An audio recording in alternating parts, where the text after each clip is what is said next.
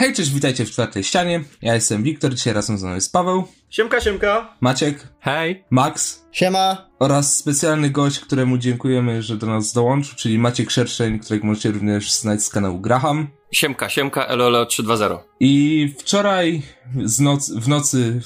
w nocy z soboty na niedzielę mieliśmy okazję dostać w sumie według nas tak naprawdę jedno z najważniejszych wydarzeń, jak nie najważniejsze tego roku, czyli DC Fandom, które zostało podzielone na dwie części. Pierwsza właśnie miała miejsce wczoraj, czyli 22 sierpnia w sobotę, a druga będzie miała 12 września. I chodzi o to, że pierwsza część została podzielona tylko, żeby tam zostały same filmy i dwa seriale. Jest takie pokrótce seriale, a w drugiej części będzie reszta, czyli wszystkie seriale dla dzieci, dla dorosłych i tak dalej. I chłopaki, może tak pokrótce, jak wam się podobał panel wczorajszy, cały fandom i czy czekaliście na niego? Mieliście jakieś oczekiwania odnośnie niego? Ja nie, bo ja w ogóle jestem na bakier z DC, ale podobało mi się. Tak, siadałem dosyć sceptycznie, ale pokazali dużo fajnych rzeczy, które mnie w jakiś tam sposób zaintrygowały, więcej będziemy mówić pewnie zaraz. Pokazali też kilka rzeczy, które mnie zupełnie obeszły jakby i mnie nie interesują, ale nie był to czas stracony, oglądało się fajnie, szczególnie, że siedzieliśmy sobie na Discordzie razem z niektórymi naszymi widzami, którzy chcieli, żeśmy sobie gadali, ekscytowali się rzeczami i no na pewno jest o czym gadać, nie? Na pewno pokazali na tyle dużo fajnych rzeczy, że jest o czym gadać i sam panel był zrealizowany, wiesz, w porównaniu do tego, co nam pokazał Comic-Con tegoroczny, o wiele bardziej profesjonalnie. Chociaż te takie pytania od fanów to były takie sztuczne zapychacze, filery i strasznie przedłużało jakby całą treść tego wszystkiego. Dobra, no to jeżeli chodzi o mnie, to ja szczerze powiedziawszy zapomniałem, że coś takiego w ogóle będzie miało miejsce. Dzisiaj dosłownie z samego rana, jak tylko się obudziłem, szykując się do pracy, patrzę sobie na YouTubie, mówię, o cholera, zwiastun do tego. O cholera, zwiastun do tego. O kurde, zwiastun do tego. I tak sobie oglądam, mówię, kurde, co mnie ominęło?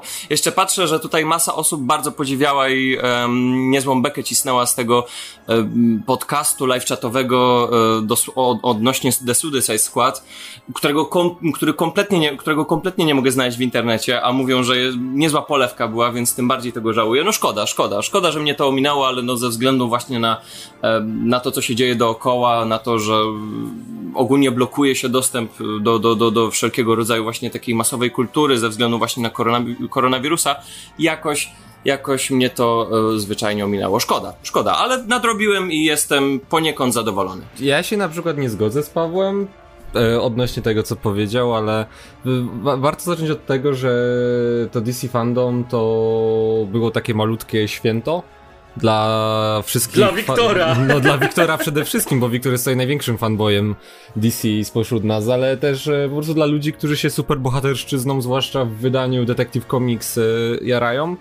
Cała masa dobrego i z jednej strony faktycznie, żeby poczekać na dobre rzeczy, trzeba było czasami przecierpieć przez te takie zapychacze i one w pierwszej chwili, kiedy oglądałem, mi bardzo przeszkadzały. No bo wiecie jak to jest, no czekasz sobie na trailer do filmu, na który czekasz od bardzo dawna, czy na jakiekolwiek świeże tutaj newsy, a tutaj pokazują ci na przykład panel cosplayowy, pokazują ci zdjęcia zwierzaczków przebranych za superbohaterów, telefony od widzów i w pierwszej chwili, kiedy to po prostu oglądasz na świeżo, to jest to irytujące i wzdychasz, kiedy wreszcie pokażą ci coś fajnego. Ale jak już sobie to przetrawiłem, to pomyślałem sobie, że to naprawdę pokazuje, jak wielki jest ten fandom i dlatego całego fandomu zwyczajnie była ta uroczystość, to święto, ten konwent internetowy.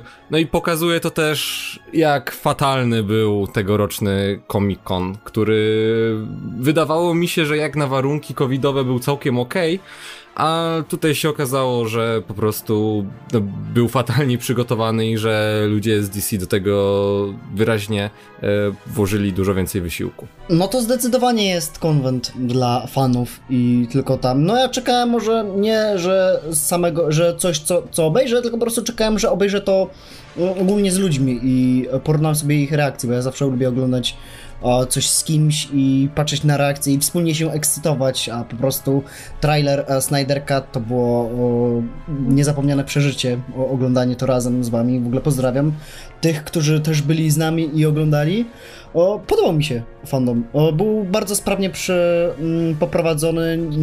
jasne, czuć było pewne dłużyzny, ale to nie było tak mocno rozwleczone. Każdy panel coś poniekąd wnosił. Chociaż te pytania, macie rację, od fanów i zaproszenie tej superfanki do Zacka Snydera mogliby sobie darować, ale pieski były super. Jamnik, Aquaman to jest moje, to jest, no zawsze będzie w moim serduszku.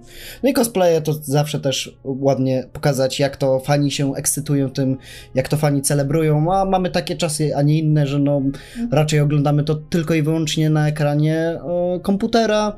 No i takie wspólne świętowanie i pokazanie, że mimo wszystko to my jesteśmy z wami, to dodawało tam parę takiego wielkiego uroku do tego. Znaczy wiecie, tak czy siak byśmy to prawdopodobnie, nawet jakby powiedzmy ten konwent się wydarzył w roku 2019 czy 2021, kiedy no albo byłoby przed całą tragedią, albo po wszystkim już, to i tak byśmy to oglądali na ekranach komputerów, tylko no bo wątpię, że ktokolwiek z nas by pojechał, nie wiem, do Stanów, żeby wziąć w tym udział, chociaż ja bym bardzo zazdrościł takiej osobie, ale no dlatego się to najlepiej oglądało wspólnie. Chodzi mi o to, że to po prostu było tylko i wyłącznie do oglądania cyfrowego, a nie jak mamy, wiesz, Comic-Con, to mamy po prostu, ktoś nagrywa z tego i dalej czuć te wszystkie, słuchać te wszystkie okrzyki, że wow, pojawiło się logo i po prostu chór jakby zostali, jakby, nie wiem, jakby... Coś się miało zaraz zawalić, ale no to dźwięki euforii. Dlatego najlepiej to się oglądało wspólnie, no w gronie tutaj naszym większym, właśnie, bo dzięki temu no czujesz tych wszystkich ludzi, wspólnie z nimi się jarasz i czujesz tą taką euforię, która tam unosi się w wirtualnym powietrzu. Co jeśli o mnie chodzi, no to chłopaki już nadmienili, że jestem największym fanboyem DC w ekipie. W sumie mogę się pochwalić dużą wiedzą, ale tak skromnie mówiąc to ja jakoś liczyłem, że ten fandom będzie większy, w sensie to Hall of Heroes, które dostaliśmy tą pierwszą część, ale kurde, położyłem się spać zadowolony po prostu, nie czuję jakiegoś poczucia, że zmarnowałem te 8 godzin na oglądanie tego. Kurczę, byłem tak podjarany tym, bo ja tak naprawdę ostatnio przyznałem sam przed sobą, że jestem większym fanem DC niż Marvela, więc mnie odseparowałem to od siebie przez długi czas, nie rozróżniałem, bo jarałem się tak samo tym i tym. A teraz, kurczę, jednak jak zobaczyłem, jakie kroki podejmuje Hamada i to, jak w lepszej sytuacji jest DC sam Warner, aniżeli Marvel, no to sobie powiedziałem, że już pora wybrać tą stronę i na razie zostałem po stronie DC. I kurczę, i sam fandom, wiadomo, był... nudny. Jeżeli samemu się oglądało, to naprawdę mogło się to wydać nudne, ale ja siedziałem z chłopakami, mogliśmy sobie w przerwach pogadać, pośmiać się, posłuchać Halleluja. Świat się buja i do przodu. No i to sprawiło, że kurczę, że jednak te 8 godzin spłynęło przyjemniej niż gdyby to było, jakby tak powiedzieć, solo, o. Ta, no jest to dzika satysfakcja, że kurczę, to już no, widać wyraźnie, że to już nie są te czasy, kiedy można się nabijać z Warnera i DC, że wydają co roku czarno-biały film i tak naprawdę wiecie, jest tylko mrok, patos i nie, same zerowe procentne Rotten Tomatoes, tylko że już od jakiegoś czasu ta sytuacja jest dobra, no i że będzie tylko lepiej, no. Tu było naprawdę dużo dobrego i no wszystko sobie to po kolei będziemy omawiać. Ale cudowne jest po prostu to, jak bardzo DC pokazało, na czym w zasadzie jest DC, nie? Że to są zarówno, że jest dużo bardziej komiksowe, aniżeli Marvel, przynajmniej dla mnie, bo ja dawno nie czytałem komiksów, się trochę od tej części oddzieliłem, powiedzmy, ale jak tylko się skończył panel Batmana, to rozsiadłem się na łóżku i wyciągnąłem z zapółki mojego Batman Year One, które leży zakurzony i do tej pory nieodfoliowany, nie, po prostu kupiłem go kiedyś na jakichś targach książek, nie miałem ochoty go potem czytać, a w tym momencie no czuję, że to trochę wraca do życia. Tak, nie macie już nic więcej dodania o panelu, o samym fandomie, jako imprezie, to może przejdźmy do pogadania, co dokładnie się tam działo. I cały fandom trwało od godziny 19 do 3 nad ranem.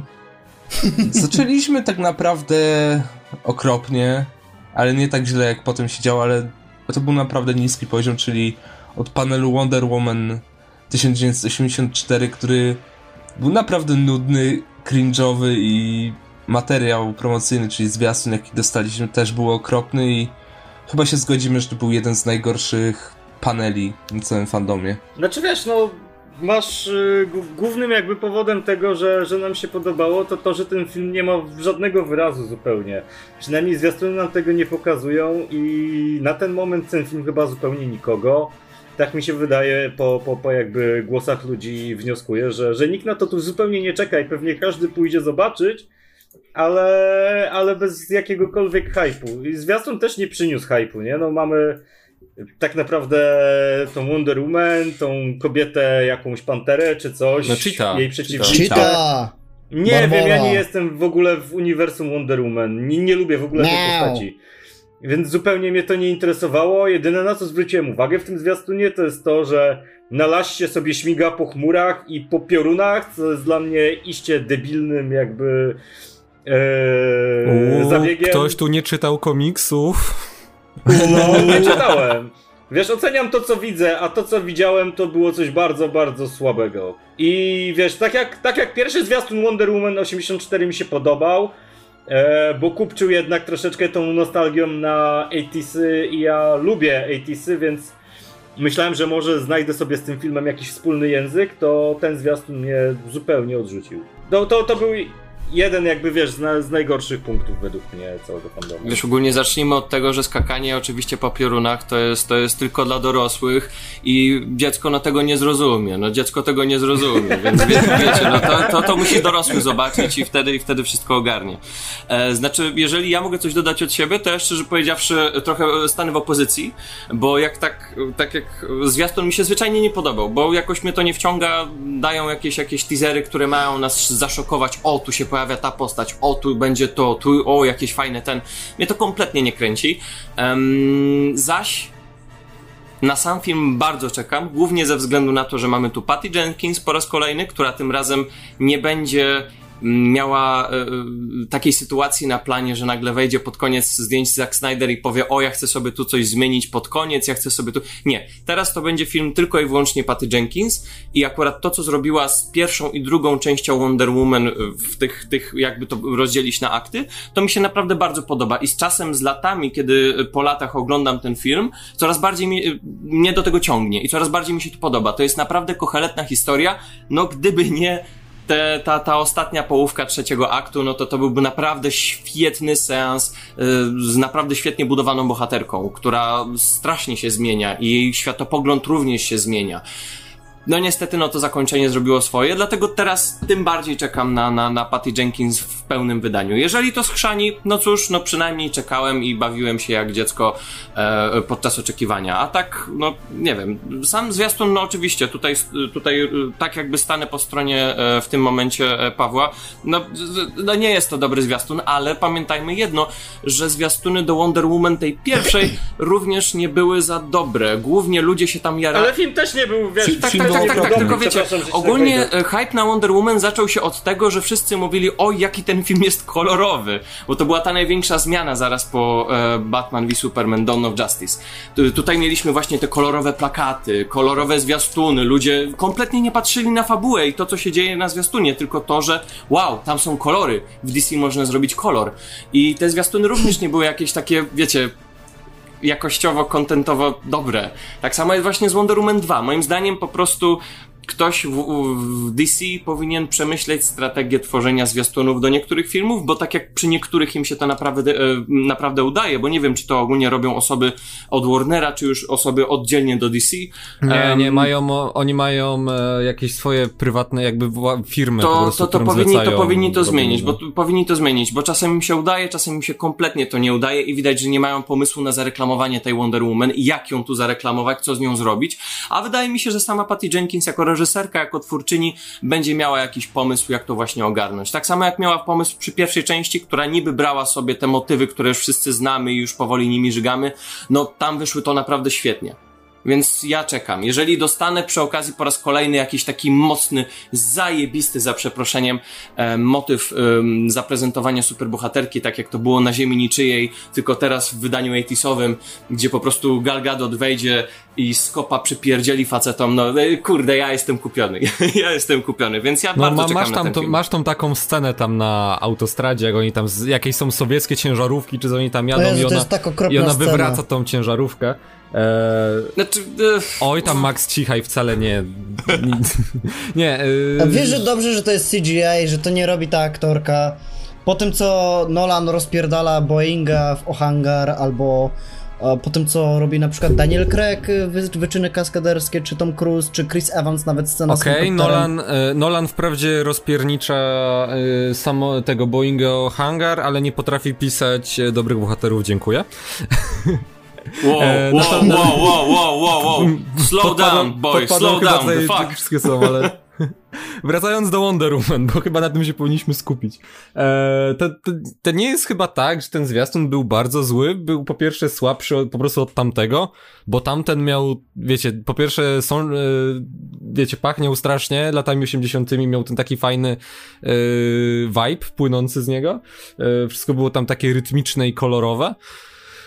A ten tutaj zwiastun no, nie bardzo ma jakąkolwiek strukturę i jest też wypada dużo słabej w porównaniu z tymi trailerami, które nam na przykład, czy w ogóle jakimiś materiałami, które nam pokazano potem, więc on no blaknie na ich tle. Zaś, no tak jak mówisz szerszej, no trzeba poczekać i zobaczyć film, bo tutaj dostaniemy Patty Jenkins w kinie superbohaterskim, która faktycznie no, nie będzie już nikt przeszkadzał, tylko będzie mogła działać na własną rękę i to może być zarówno dla filmu lepsze, patrząc na to, jaka była pierwsza połowa pierwszej Wonder Woman, albo no może się skończyć źle, bo po prostu no, może się okazać, że taki film ją przerośnie w jakiś sposób. Na pewno nie ma się co martwić o to, że będziemy mieli znowu wielką napierdalankę na sam koniec z tym samym przetworami wyciętymi. Nie, tu już masz nawet tak, w głupim zwiastunie. Tutaj masz cheatę, z której będzie mogła Gal Gadot obić pyszczek i masz, w głupim zwiastunie pokazane, że to będzie zły. I będzie takim złym biznesmenem, nie? Który no, widać ewidentnie po fabule, że to będzie film z gatunku uważaj, czego sobie życzysz po prostu, nie? Bo wiemy, że Chris Pine tutaj sobie wrócił. To jest też tak głupie, że Steve odegra jakąś ważniejszą rolę. Ale podejrzewam, że no to na pewno nie będzie za darmo. Ale Chris Pine był jednym z highlightów tamtego filmu. I był naprawdę przysympatycznym kolesiem pełnym charyzmy. Ale wiesz, no umarł. Tutaj mam wrażenie, że będzie temat.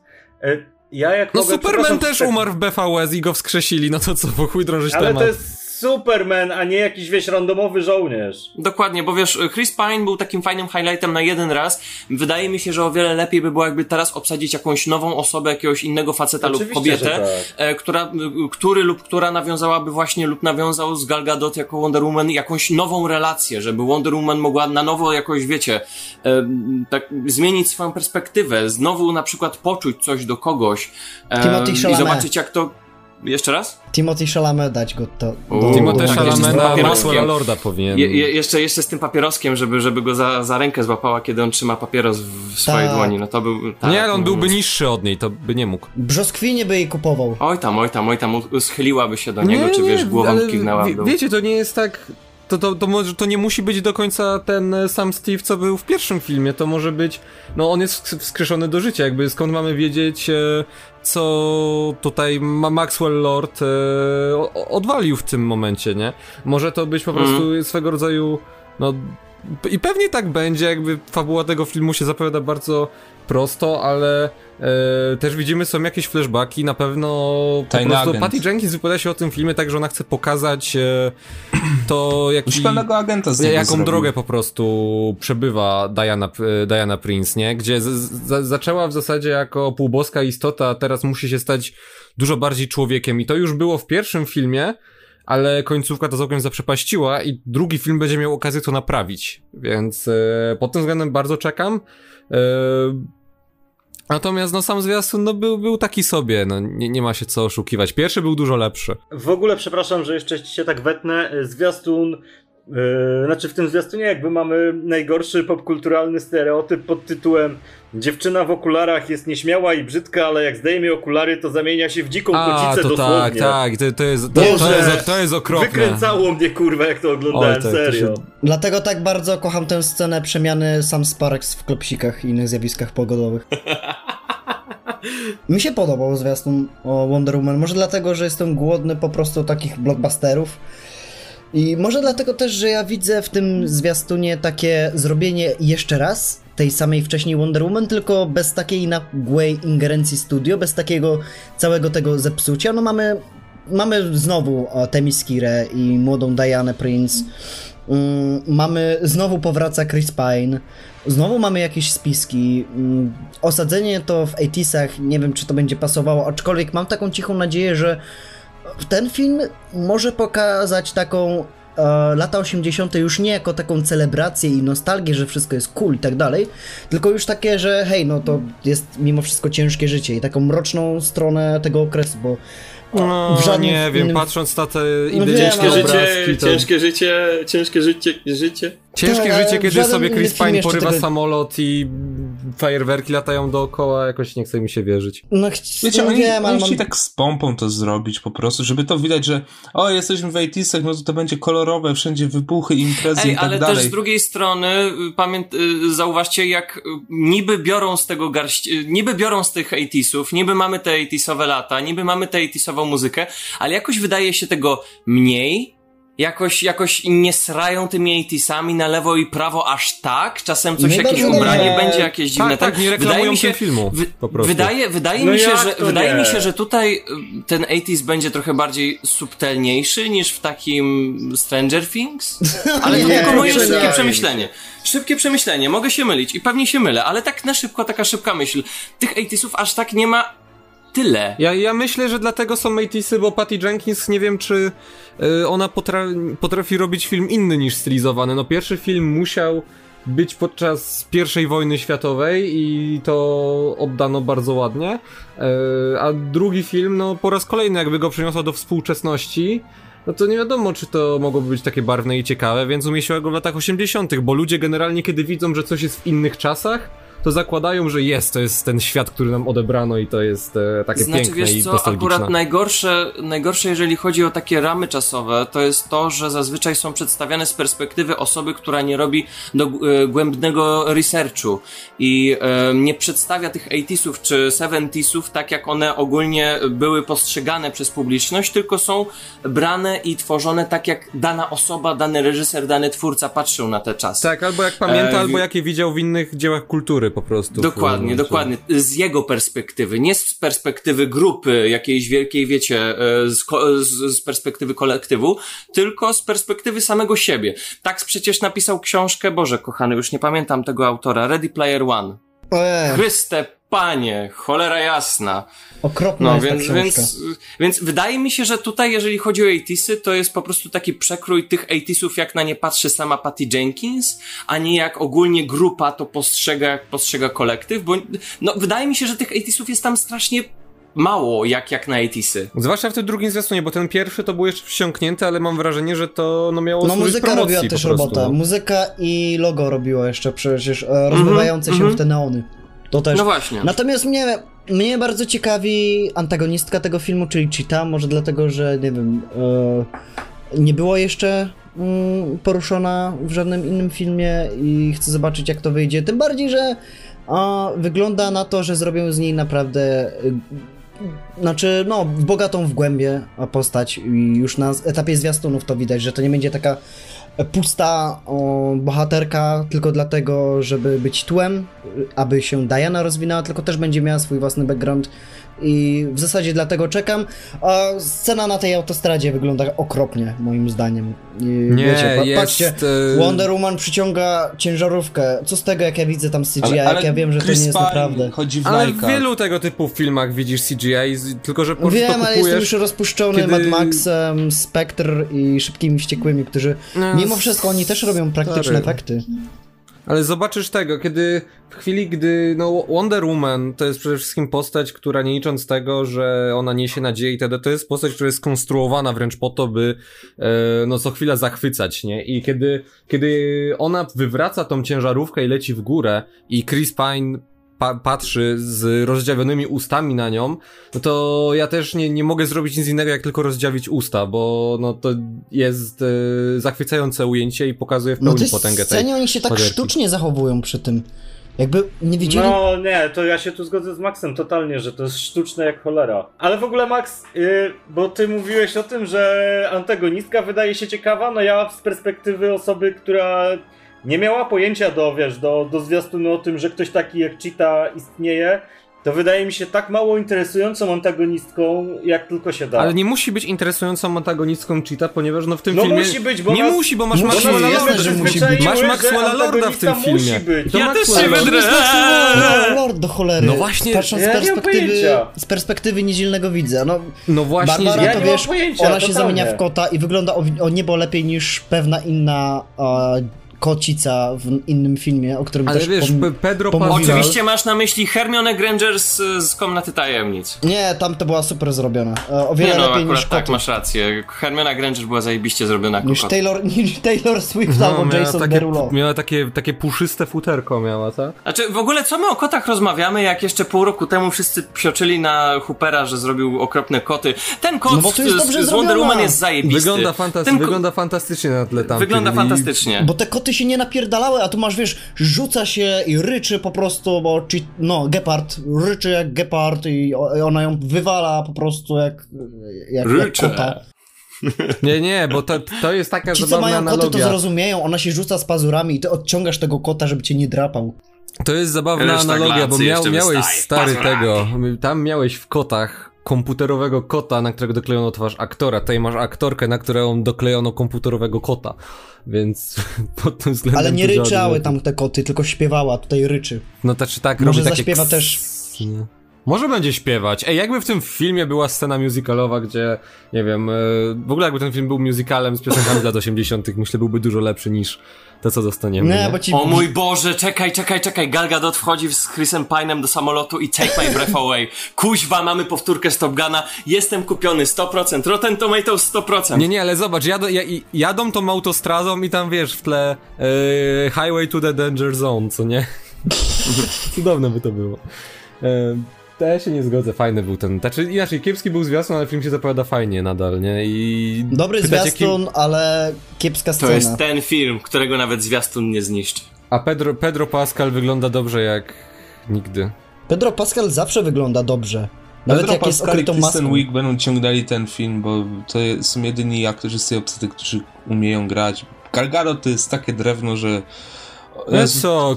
Chris Pine też drewno? Coś ty. Chris Pine jest najgorszy z Chrisów. Chris Pine tak samo jak, nie wiem, jak... To jest taki sympatyczny aktor, nie? Pełen charyzmy, z którym byś zbił pionę i poszedł na piwo, nie? Więc lubisz tego gościa. Jedyne filmy, w których Chris Pine umie grać, no to Star Treki i tyle. No ale co? Umiał grać w tamtych, a w tych nie umie nagle, no... Może go reżyserka źle prowadzi. Z drewna powstałeś, w drewno się obrócisz. A Star Treki te nowe są słabe. No właśnie nie są. Ja jestem za zdaniem, że Star Treki nowe są zajebiste. Ja wcześniejszych w ogóle oglądać nie potrafiłem. Dobra, to ja już tak kończąc temat Wonder Woman powiem, że obejrzę jak wyjdzie i tyle w sumie. A po to z tego filmu neutralnie. Dobra, to już tak przechodząc powoli do kolejnego punktu, który nas mocno zaskoczył, bo obstawiam, że tak bardzo, bardzo się dużo takich rzeczy, których się do nim dowiedzieliśmy, to się nie spodziewaliśmy. Czyli nowej grze od studia Warner Brothers, Batman Gotham Knights, która była mocno teasowana od paru tygodni, tak naprawdę, jakoś tak tajemniczy sposób, a naprawdę nas zaskoczyła i... Ja nie powiem, ja po tym zwiastunie i gameplayu jaki dostaliśmy, to naprawdę czekam, bo dostaliśmy taki vibe trochę Arkham Knightowy, połączony lekko, bardzo, bardzo lekko z Telltale Games, ale kurczę, naprawdę mi się to podoba. A u was jak, chłopaki, jest? Wiesz co, no ja się jaram bardzo, bo to wygląda totalnie jak taki Assassin's Creed albo Uncharted i do tego w koopie. Zwiastun był fantastyczny, ale jeszcze fantastyczniejszy był gameplay, który dostaliśmy, który trwał, nie wiem, chyba z 10 minut. Mieliśmy tam w ogóle boss fight i latające cyferki z przeciwników, a ja jestem bardzo dużym zwolennikiem wyskakiwania cyferek z obrażeniami z przeciwników, kiedy ich bijemy. Widzimy tam taki mocny vibe w ogóle też RPG-owy. Mam nadzieję, że rozwój postaci będzie fajnie poprowadzony. Jedyna rzecz, do której ja bym się chciał przyczepić, znaczy nie przyczepić, jakąś taką swoją jakby powiedzmy roszczeniowość wyrazić, to żeby można w to było też grać single, bo ja nie lubię grać z ludźmi za bardzo i wolę sobie sam ogrywać. Ale na pewno jestem zainteresowany tym tytułem, na pewno chcę w niego zagrać i bardzo mi się podobało. Naprawdę bardzo mi się podobało, bo walka była fantastyczna, bardzo płynna. Przejścia jakby z cutscenek do samej gry podczas gameplayu też były bardzo, bardzo płynne i no możemy tu mówić prawie, że o płynności takiej jak w The Last of Us 2. I co jeszcze? No fajne postacie, bo mamy i Batwoman, i Red Hooda, i Nightwinga, i kogoś tam jeszcze, nie? Robina. Ta, ale i to będzie, będzie Damian, z tego co tam wyczytałem. Nie, to nie jest Damian, to jest Tim Drake. To ja czytałem, że właśnie Damian będzie, ale to... Ale to jest potwierdzone, że to tak, Tim Drake jest. No to w takim razie leaki były fałszywe. Ale to jest, no, ale więc, to jest potwierdzone, że to będzie... Super, ja się jaram. Jest potwierdzone, że będą sowy. W każdym razie. I... Tak. Sowy? Będzie Trybunał Słów jako antagonista. O kurde. Więc jaram się bardzo, bardzo, bardzo mocno. Bo Trybunał Słów, tak, przepraszam, że wam wejdę jeszcze, zanim powiecie swoje opinie, ale to jest taki aspekt w ogóle całego uniwersum Batmana, jego świata, który bardzo rzadko jest wykorzystywany poza komiksami.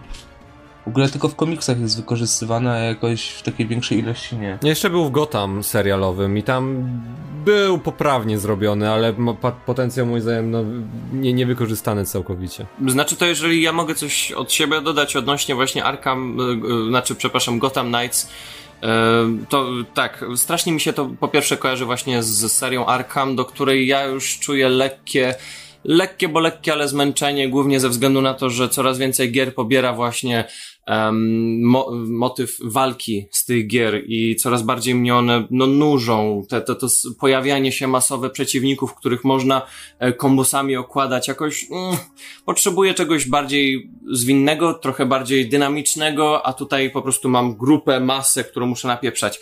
Jedyne, co mogę właśnie dodać od siebie pozytywnego, to że czuję, że nikt mnie z twórców, za przeproszeniem,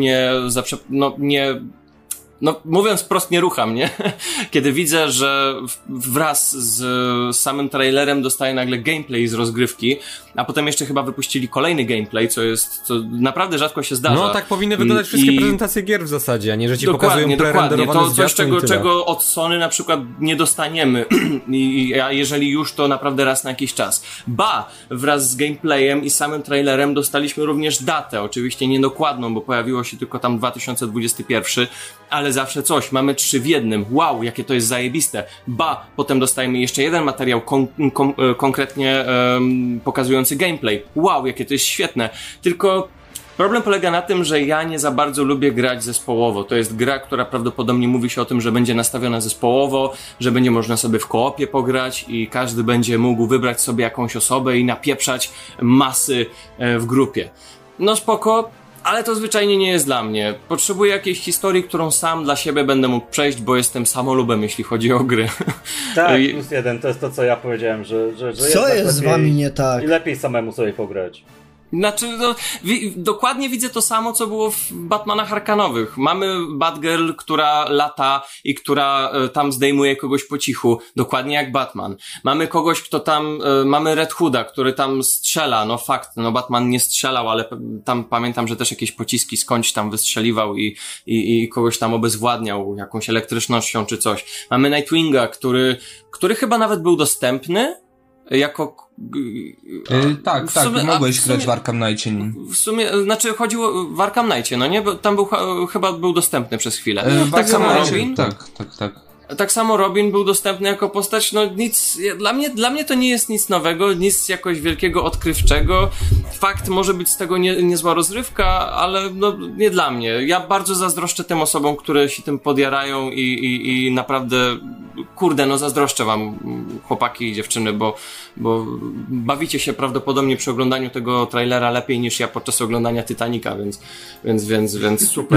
super, naprawdę super. No, tyle mogę dodać od siebie. Nie no, Gra bardzo pachnie Unchartedem, takim odniosłem wrażenie jak, bo przyszedłem nieco spóźniony na ten panel i akurat wlazłem, kiedy tam była ta krótka sekwencja, jak tam Batgirl się tam przeciska tymi zamrożonymi korytarzami, a potem zaczyna się boss fight i to właśnie bardzo mi się z tym kojarzyło, z takim stylem grania. Nie wiem, czy tylko odnoszę wrażenie, że może nie pod względem graficznym i czy jakby tutaj tego, jak ta gra na silniku wygląda, bo no dostaliśmy całkiem ładny kawałek gameplayu, ale no jeżeli chodzi o tematykę i mechanizmy, jak będą w tej grze, czy ta gra nie jest spóźniona o parę lat, czy naprawdę potrzebujemy w tym momencie, czy potrzebowalibyśmy jeszcze jednego Batmana? Jasne, jakby w tej grze no nie będziemy mieli Batmana, tylko to jego podopiecznych, ale umówmy się, styl grania nimi będzie bardzo podobny do chociażby ostatniego Spidermana, a to znaczy, że będzie podobny do walki w serii Arkham. No pod tym względem jakoś się to nie przebija. No, będę na pewno, raczej nie będę grał, ale tak samo jak przy okazji gier Arkham będę śledził fabułę na YouTubie, bo no, to jest to, co mnie z Batmanem przede wszystkim interesuje. Natomiast no, nie pokazano tego, co jeszcze na co wskazywały leaki, mianowicie na dużo większy otwarty świat, gdzie Gotham ponoć ma mieć aż 17 dzielnic i w każdej dzielnicy będziemy musieli ją oczyścić z po prostu tamtejszych szponów. Zbieractwo, znajdźki. Tak. No, i będziemy, wiecie, trochę jak w Assassin's Creed Syndicate, będziemy sobie oczyszczać poszczególne dzielnice i to się zapowiada się tak mozolnie strasznie i o ile na przykład tutaj Pawła jarają cferki wypadające z wrogów, to dla mnie to jest tylko no więcej niepotrzebnych obiektów na ekranie, nie? A w ogóle Mr. Freeze miał strasznie długi pasek życia, tak tylko dodam jeszcze od siebie.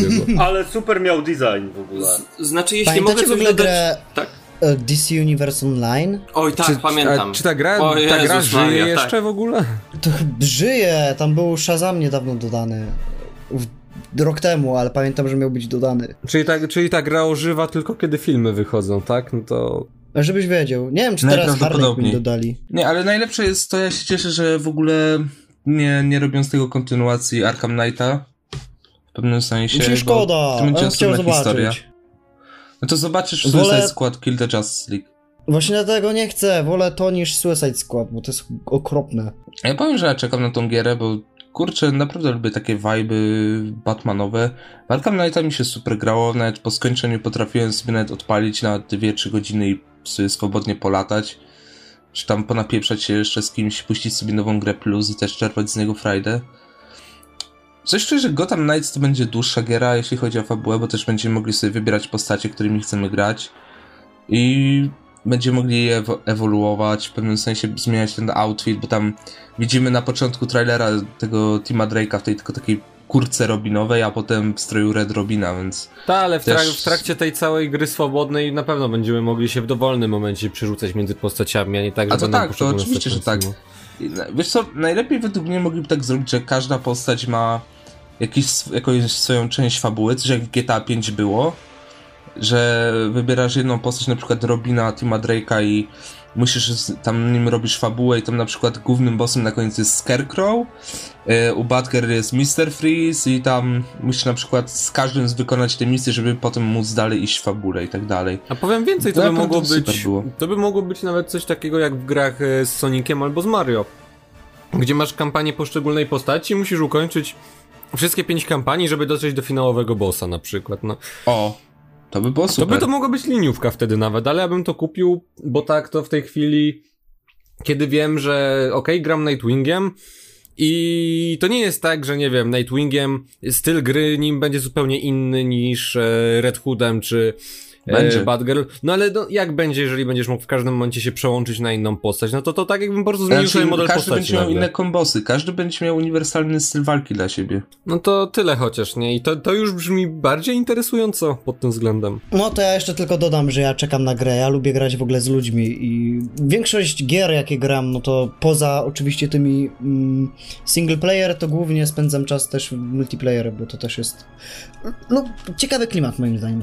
Inaczej się w ogóle gra z ludźmi, a inaczej osobno i z ludźmi często też jest według mnie lepsza frajda niż samemu, ale to zależy też jaka gra. Ale to ja się nie mogę zgodzić, ja zawsze się wkurwiam jak gram z ludźmi. No potwierdzam, w LoL'a na przykład. Zwłaszcza w Marvel's Avengers, jak ostatnio próbowaliśmy grać z Pawłem. Granie z ludźmi to nie jest coś, co lubię. To nie jest coś, co tygryski lubią najbardziej. I intros. No to co? To przejdźmy sobie do newsa kolejnego. I nie jest to Flash, gdyż pomiędzy tymi dwoma panelami, pomiędzy Gotham Knights a Flashem, był jeszcze jeden panel zatytułowany Multiverse, który okazał się być jednym z najważniejszych paneli tak naprawdę. I mogę powiedzieć, że mnie po prostu... Taki spoiler, jest to jedyny... Tylko Wiktor się jara tym panelem, ale dajcie mu wierzyć, że nie. I spadłem z krzesła po prostu wczoraj dosłownie, jak on był. Gdyż na nim pojawili się Greg Berlanti, czyli goście od seriali ogólnie z DC, który jest producentem ich, Jim Lee, który jest CCO w DC i oraz Walter Hamada, który jest aktualnie prezesem DC Films, który zajmuje się filmami i Walter Hamada potwierdził na tym panelu, że wszystko, co kiedykolwiek powstało z DC, czyli komiksy, gry, seriale, filmy, cokolwiek, nawet jakieś Lego po prostu, to wszystko jest osadzone w jednym wielkim multiversum, więc na przykład mamy seriale Arrowverse i filmy DCU i tak naprawdę one wszystkie mogą mieć ze sobą crossa w jakiś sposób i to jest super. No i na przykład jeśli... Walter Hamada też powiedział, że jeśli na przykład ktoś kocha dwóch Batmanów, na przykład kocha Batmana Christiana Bale'a, czy Michaela Keatona, czy nawet Ben Afflecka, to nie musi się z nimi żegnać, bo szansa, że się pojawią znowu na ekranie jest większa niż zero. Tak w naprawdę... tym momencie Christian Bale. Tak, ale powiedział, że tak naprawdę takie multiversum, to co oni zrobili, to w pewien sposób pomaga im przywrócić jakąś postać, jeśli chcą, i sprawiać, że ludzie łatwiej się zorientują, a nie dzielić tego na 10 różnych uniwersów, tylko mówić, że to jest jedno wielkie uniwersum, multiversum. I jak wy się na to zapatrujecie, bo według mnie, ja to podejrzewałem od stycznia, tak się skromnie nie chwaląc, ale ja już to od stycznia wiedziałem, ale dopiero teraz to potwierdzono już tak oficjalnie. Ale według mnie to jest naprawdę najlepsze rozwiązanie, bo też to pomaga w pewien sposób reżyserom, którzy właśnie jak Matt Reeves chcą stworzyć swoją jedną własną uniwersum, swoją jedną własną ziemię, bo multiversum w DC, tak jak w Marvelu w sumie, ale dzieli się na ziemię, Ziemia 1, Ziemia 2 i tak dalej. I kurczę, i to naprawdę, tak jak już mówiłem, pomaga takiemu Mattowi Reevesowi stworzyć swoje jedno własne uniwersum, swoją własną ziemię, tworzyć tak jak on chce, a nie w ramach jakichś przypisanych z poprzedniego filmu, że tam było to tak, to musi być tutaj tak i on nie może nic z tym zrobić, tylko po prostu robi po swojemu, wywalone, i jego kreatywność twórcza i w sumie innych osób, tak jak właśnie Joker, jak Todd Phillips, który stworzył Jokera, czy właśnie Snyder Cut nieszczęsny, to będą miały swoje miejsce i nie będą stosowały tych zasad, tego continuity takiego. I Lego Batman też jest w kanonie. Wszystko, to wszystko też jest kanon, właśnie. Walter Hamada też powiedział, że to wszystko, co się działo, to jest kanon, więc tak naprawdę... Czyli po prostu wszystko co powstało, nawet pornoparodie też są w kanonie, co nie? Ale to o tym już nie mówmy. Nikt tego nie ogląda. To ja się bardzo cieszę, że Wiktora to tak jara i w ogóle, bo to zawsze fajnie, jak kumpel siedzi i się cieszy. Ale to, co oni tam mówili, to jest taki kurwa bullshit.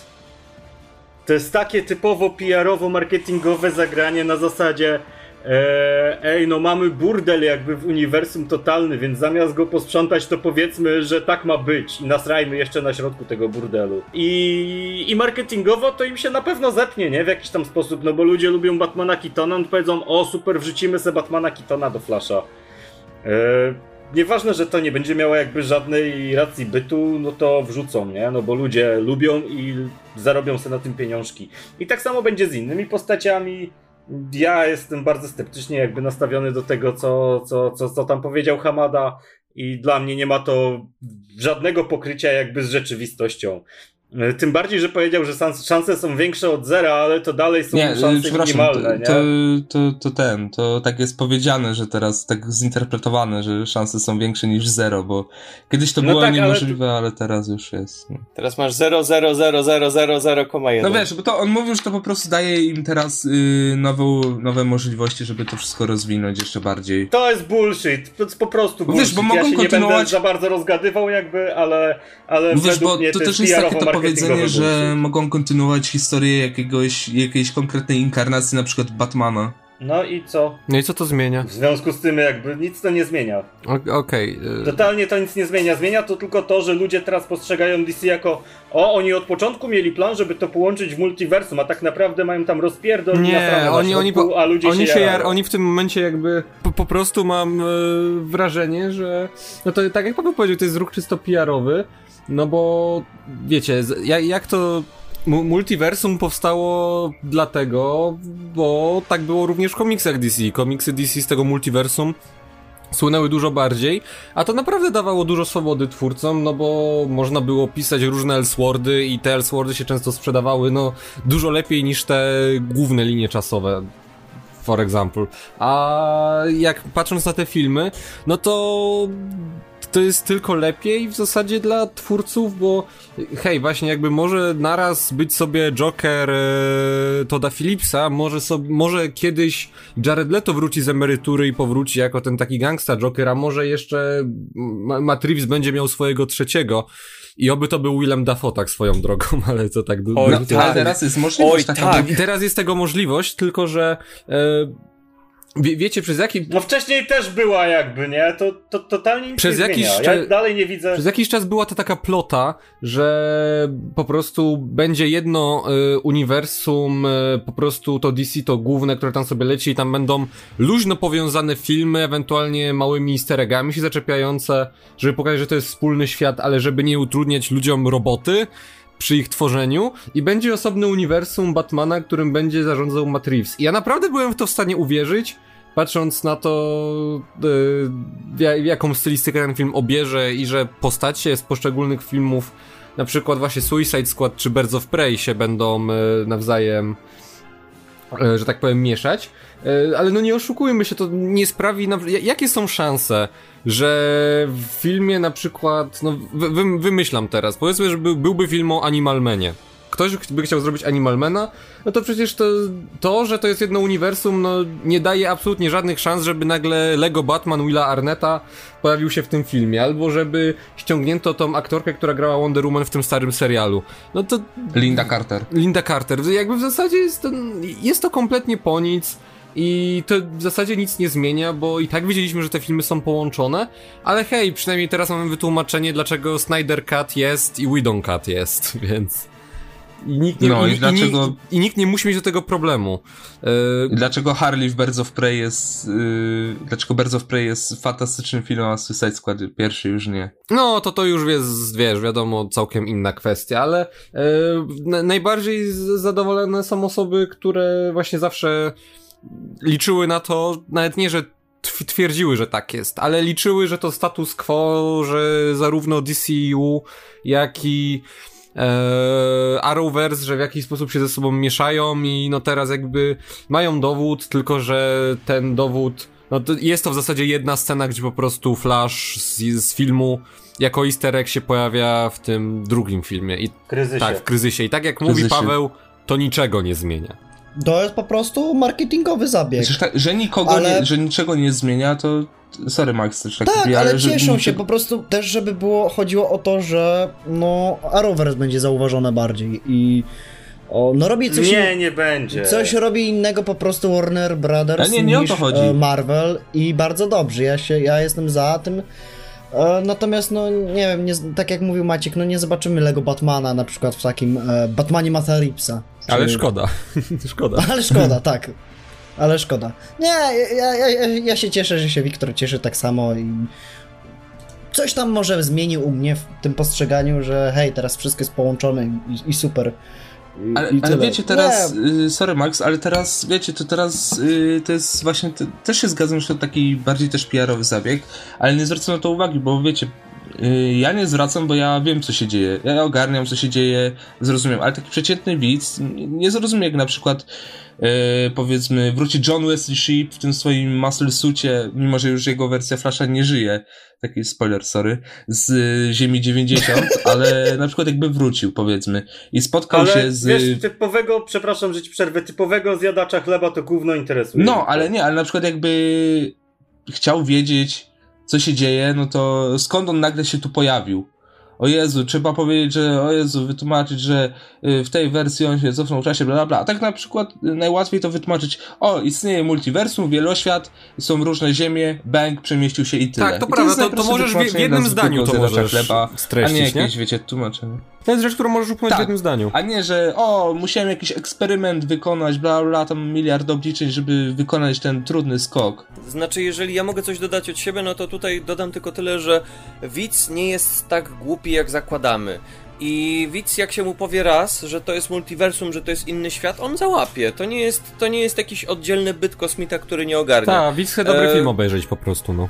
Dokładnie, widz chce po prostu zobaczyć dobry film. Raz pewnie zapyta, a tu jest ten Batman, a tu jest ten Batman.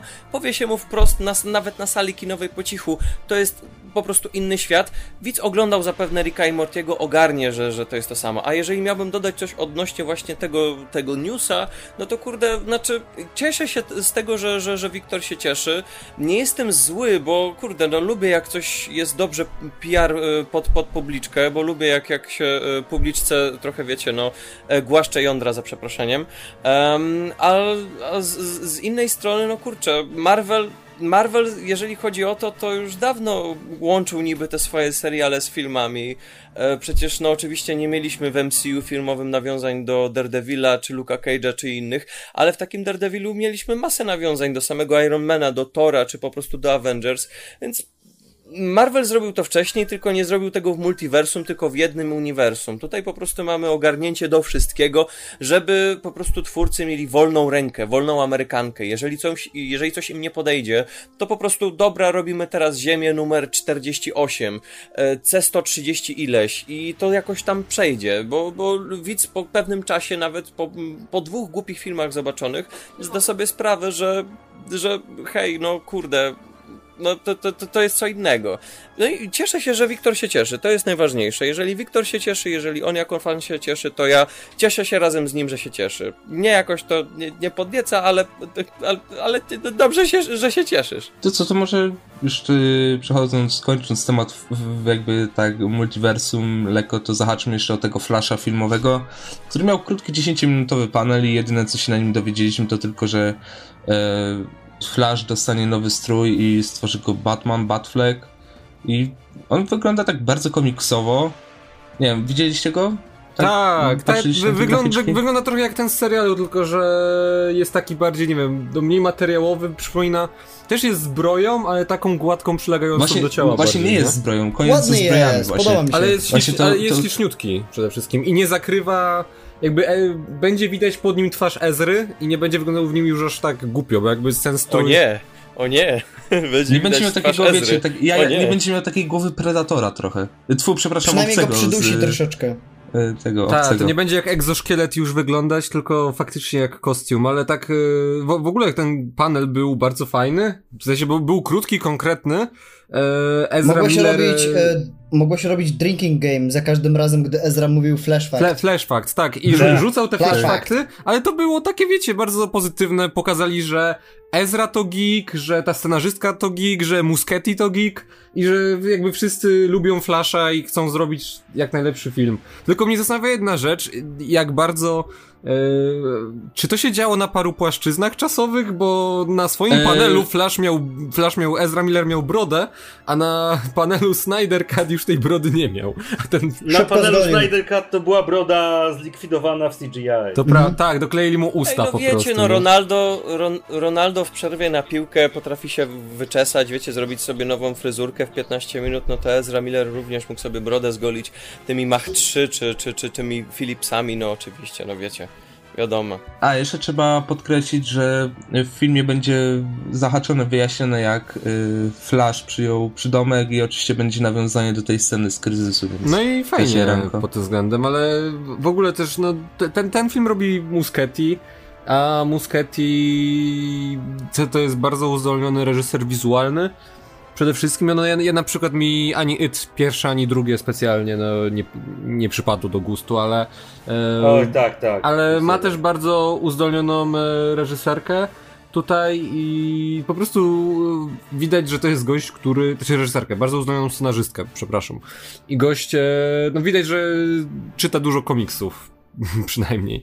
I więc pod tym względem dostaniemy bardzo kolorowego Flasha i te rysunki koncepcyjne, no co można wyciągnąć z rysunków koncepcyjnych? Rysunki koncepcyjne wyglądają często lepiej niż sam film, ale jest jaranko jednak mimowolne. Wiesz, jak zrobią dobry film, no to ja jestem za... I nie mam żadnego hype'u jakby na to, będzie... Znaczy jedyna rzecz, która sprawia, że mogę mieć w jakiś tam sposób hype, to jest Batfleck. Natomiast zdaję sobie sprawę, że to pewnie będzie kilkuminutowe cameo i pożegnanie się z rolą po prostu i nic więcej. No tak, to mam już przekazanie pałeczki Keatonowi, więc... No spoko. Będziemy o tym gadać, jak już zrobią. Na ten moment nic nie pokazali wielkiego, oprócz tych koncept artów, które wyglądają fajnie. No.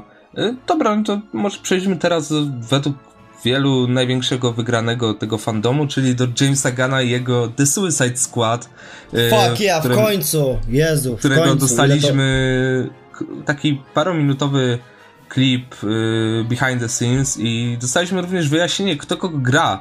Nadal nie wiemy, kogo gra Taika Waititi, ale tak pokrótce, no to oczywiście wraca Margot Robbie jako Harley Quinn, Viola Davis jako Amanda Waller i Joel Kinnaman jako Rick Flag. No i Jay Courtney jako Kapitan Boomerang. Jay Courtney jeszcze. No właśnie, Jay Courtney jako Kapitan Boomerang. Do naszego zespołu, naszych złoczyńców próbujących ratować świat dołączył Idris Elba jako Bloodsport, Nathan Fillion jako TDK, Pete Davidson jako Blackguard, Michael Rooker jako Savant, John Cena jako Peacemaker, John Cena! You can see me! David Dasmalshian jako Polka Dotman, Sean Gunn jako CGI Weasel. Oczywiście mój ulubieniec, na którego czekałem w tym filmie, czyli Peter Capaldi jako Finker, który w ogóle Finker tak naprawdę niespodziewaną postacią będzie w tym filmie, bo wszyscy obstawiali, że Peter Capaldi zagra Mistera Freeza albo kogoś w tym stylu, a tu Finkera, który nawet po zdjęciach takich koncepcyjnych, bardzo naprawdę, w sumie zdjęciach z planu, wygląda naprawdę super. Oczywiście jeszcze będzie Juan Diego Botto jako Luna, jako prezydent Luna, czyli hiszpańskiego takiego, no, latynoskiego kraju, w którym będzie się działa akcja. Steve Agee zagra King Sharka i to będzie komediowy King Shark, czyli jednak poszli w coś z Harley Quinn. Z tego animowanego serialu. Tam, gdzie King Shark był takim spoko kolesiem, nie? Który miał problemy z panowaniem nad gniewem i pewnie tutaj będzie dokładnie to samo. Oj, o wiele. A Flora Borg zagra Javelina. A jeszcze, przepraszam, jeszcze zapomniałem o Stormbreed jako Tylee. Jeszcze Taika Waititi miał być. I ja się jaram. Według mnie to będzie najlepszy film DC, taki, który powstanie w najbliższych latach, na równi z Batmanem. Ten film wygląda, kuźwa, totalnie James Gunn, tylko spuszczony ze smyczy i bez Kevina Feige nad głową. I nie mam, wiecie, już przy Guardians of the Galaxy Volume 2 mógł robić co chce, prawdopodobnie, no to tutaj, no to już tylko, wiecie, on przychodzi i mówi, słuchajcie, ja potrzebuję wielkiej, humanoidalnej łasicy, nie? No to masz tutaj łasicę, masz Kapitana Amerykę, który jest bucem, masz jakąś kosmiczną księżniczkę, czy co tam chcesz. I baw się. Patrząc na to, ile jest postaci w tym filmie, siedziałem i oglądałem i ten rol z aktorami nie chciał się skończyć. Po prostu dochodziły kolejne postacie i jestem przekonany, zapiszcie to sobie, są prorocze słowa, albo będziemy mieli dwa składy, gdzie na początku jeden z nich zginie i zostanie zastąpiony nowym i wtedy Amanda Waller powie, no dobra, to ściągnijcie Tom Harley, tego Kapitana Boomeranga, którzy tam siedzą w tym więzieniu. Albo po prostu będą ginąć masowo i będą faktycznie legionem samobójców, gdzie trup będzie się ścieleć gęsto i jak to tam ktoś powiedział na materiale z zakulis, bo oprócz rolu z aktorami dostaliśmy też bardzo fajny making of. Powiedziano, że wszystko lata, głowy, kończyny, genitalia i że... No w końcu R-ka, no. Tak, i że będzie R-ka przede wszystkim. No, film będzie miał R-kę, tak. Nie ma lepszej osoby do wyreżyserowania Suicide Squad niż James Gunn i on się urodził po to, żeby wyreżyserować ten film. Jak dobrze, że... Shane Black jeszcze bym... Jak sam powiedział przecież, The Suicide Squad jest jego takim dziełem najpełniejszym, które mógł zrobić w swojej karierze. Więc jeśli o to chodzi, to tak. Mi się ogólnie wydaje, że James Gunn to jest taki typ, któremu ktoś dał żołnierzyki opakowane w folię, dał mu mapę do zabawy tymi żołnierzykami i on się tymi żołnierzykami bawił, ktoś to nagrał i stwierdził, ej dobra, to jest zajebisty pomysł na The Suicide Squad, damy ci wszystkie pieniądze, potrzebujesz czegoś tam? Tak, dobra, trzymaj tutaj jeszcze hajsu, jeszcze tutaj trzymaj, potrzebujesz wysadzenia genitaliów, dajcie mi największe jajca, jakie się tylko da, daj mu wysadzić te genitalia. To wygląda na będziesz miał największe jajca, jakie się da, bo John Cena przecież gra w tym filmie, no to nie możesz mieć więcej testosteronu na jednym planie. Tak, dokładnie, John Cena, pod koniec w powietrze. John Cena, który pod koniec wylatuje w powietrze i wiesz, gdzieś tu jądra wylatują prosto w ekran, bo jeszcze komuś przyjdzie na myśl, żeby zrobić to w nowej technologii 3D, takiej nowej, rewolucyjnej, którą pewnie ogarnął z Jamesem Cameronem. Nie, ale jeżeli o to chodzi, to bardzo podoba mi się to, co tam powiedzieli w tym materiale, że to jest film wojenny stylizowany na lata 80. 70, więc kurde, nie mogę się doczekać pewnie jakichś dziwnych nawiązań do Full Metal Jacket. Nie, ale zobacz jak to... Nie. Są te momenty, jak oni tam przebiegają przez spalone miasto, czy przez dżunglę, przecież to wygląda totalnie jak ten film Kubricka właśnie, nie? Czy jak jakiś helikopter w ogniu. Ale do tego masz mega poważne i prawdopodobnie to będzie mega brutalne tło, tam nie wiem jaki będzie główny problem tego filmu, ale no będzie mrocznie, wiesz, podejrzewam. Fabuła na pewno nie będzie skomplikowana, to będzie coś w stylu klasycznym, coś się źle stało, idźcie, rozwalcie. Nie, to wygląda jak wielki hajst po prostu, nie? Wyzwólcie kraj jak w Just Cause. Jezus Maria, jak Niezniszczalni z tego, z Sylwestrem Stallonem, tylko zrobili lepiej. To będzie coś w tym stylu. To będzie dobry film. Tak, tylko że to będzie dobry film. Wiecie, napakują obrazków, napakują nazwisk. Pierwsza część Zniszczalnych była spoko akurat. Ej, co by nie mówić, ja żeby nie było, trójeczkę szanuję ze względu na ilość nazwisk i na to, że się to wszystko w plakacie zmieściło. Tylko że musieli to potem do góry nogami zawiesić, ale nieważne. Mi to trochę przypomina przy okazji właśnie takich Niezniszczalnych Sylwestra Stallona, tylko zrobionych bardziej z pasją, trochę z sercem, trochę tak wiecie, z jajcem. I to zapowiada się super. Jak widzisz to, co powiedziałem, widzisz, że to takie mroczne tło, jakie tam masz dookoła, ale z drugiej strony masz bohaterów tych takich, z wyjątkiem Margot Robbie, która w nowej kreacji jest piękna, seksowna i w ogóle niczego złego nie można o niej powiedzieć, zresztą jak zwykle. Kostium Margot Robbie w tym filmie. A cała reszta ma takie, wiecie, kiczowate, gumowe kostiumy, nie? To jest to jest projekt stworzony pod Jamesa Gunna i mówiąc szczerze, w tym momencie się cieszę, że nie dostał tych Strażników Galaktyki III, a i tak wiemy, że prędzej czy później ich zrobi. Może lepiej, że to się nie udało, bo tak to by nie było tego angażu w Warnerze i to był dobry wybór zdecydowanie dla jego kariery. Moim zdaniem oni by i tak czekali na Gunna, bo nie ma osoby, która by to ci zrobiła, a jeżeli jeszcze tak przy kostiumach jesteśmy, no normalnie, dokładnie powiedziałeś, że to tak tanio i kiczowato wygląda. Przecież ten John Cena wygląda jak wyjęty prosto z parodii porno. Jakby skończyłeś, schowaj fiuta, wracaj na plan. To tak wygląda. Ja to w ogóle jak zobaczyłem ten panel, to było czyste, totalne, niczym nieograniczone w ogóle szaleństwo. Ja tak bardzo czekam na ten film, mimo że nie znam 70% postaci, które się tam pojawią, ale to wszystko wygląda tak dziwnie i tak jakby przekolorowanie, że bardzo, bardzo na to czekam i tak jak mówicie, to jest totalnie Gunn spuszczony ze smyczy. I nie wyobrażam sobie, żeby ten film miał nie wyjść. Fantastycznie to wygląda. Bo ludzie ogólnie, wiesz, ja jestem po stronie tych, którzy mówią, że Guardians of the Galaxy 2 jest gorszym filmem i tutaj głównie mówi się o tym, że no spuścili Gunna ze smyczy, a tu jest ten Gunn spuszczony ze smyczy, który nie będzie miał za dużo czasu też na rozwój relacji tych wszystkich bohaterów w taki sposób, jak to było w Guardiansach, bo tam miałeś mniej postaci, tu masz więcej postaci, musisz to bardziej napakować akcją, musisz pokazać po prostu, jak ci bohaterowie umierają, tam może 3 czy 4 będzie miała jakąś pogłębioną relację. Podejrzewam, że ci z pierwszego filmu, że tutaj Jay Courtney, Rick Flag, Harley Quinn i no nie wiem kto jeszcze, kto tam jest jeszcze z oryginalnej.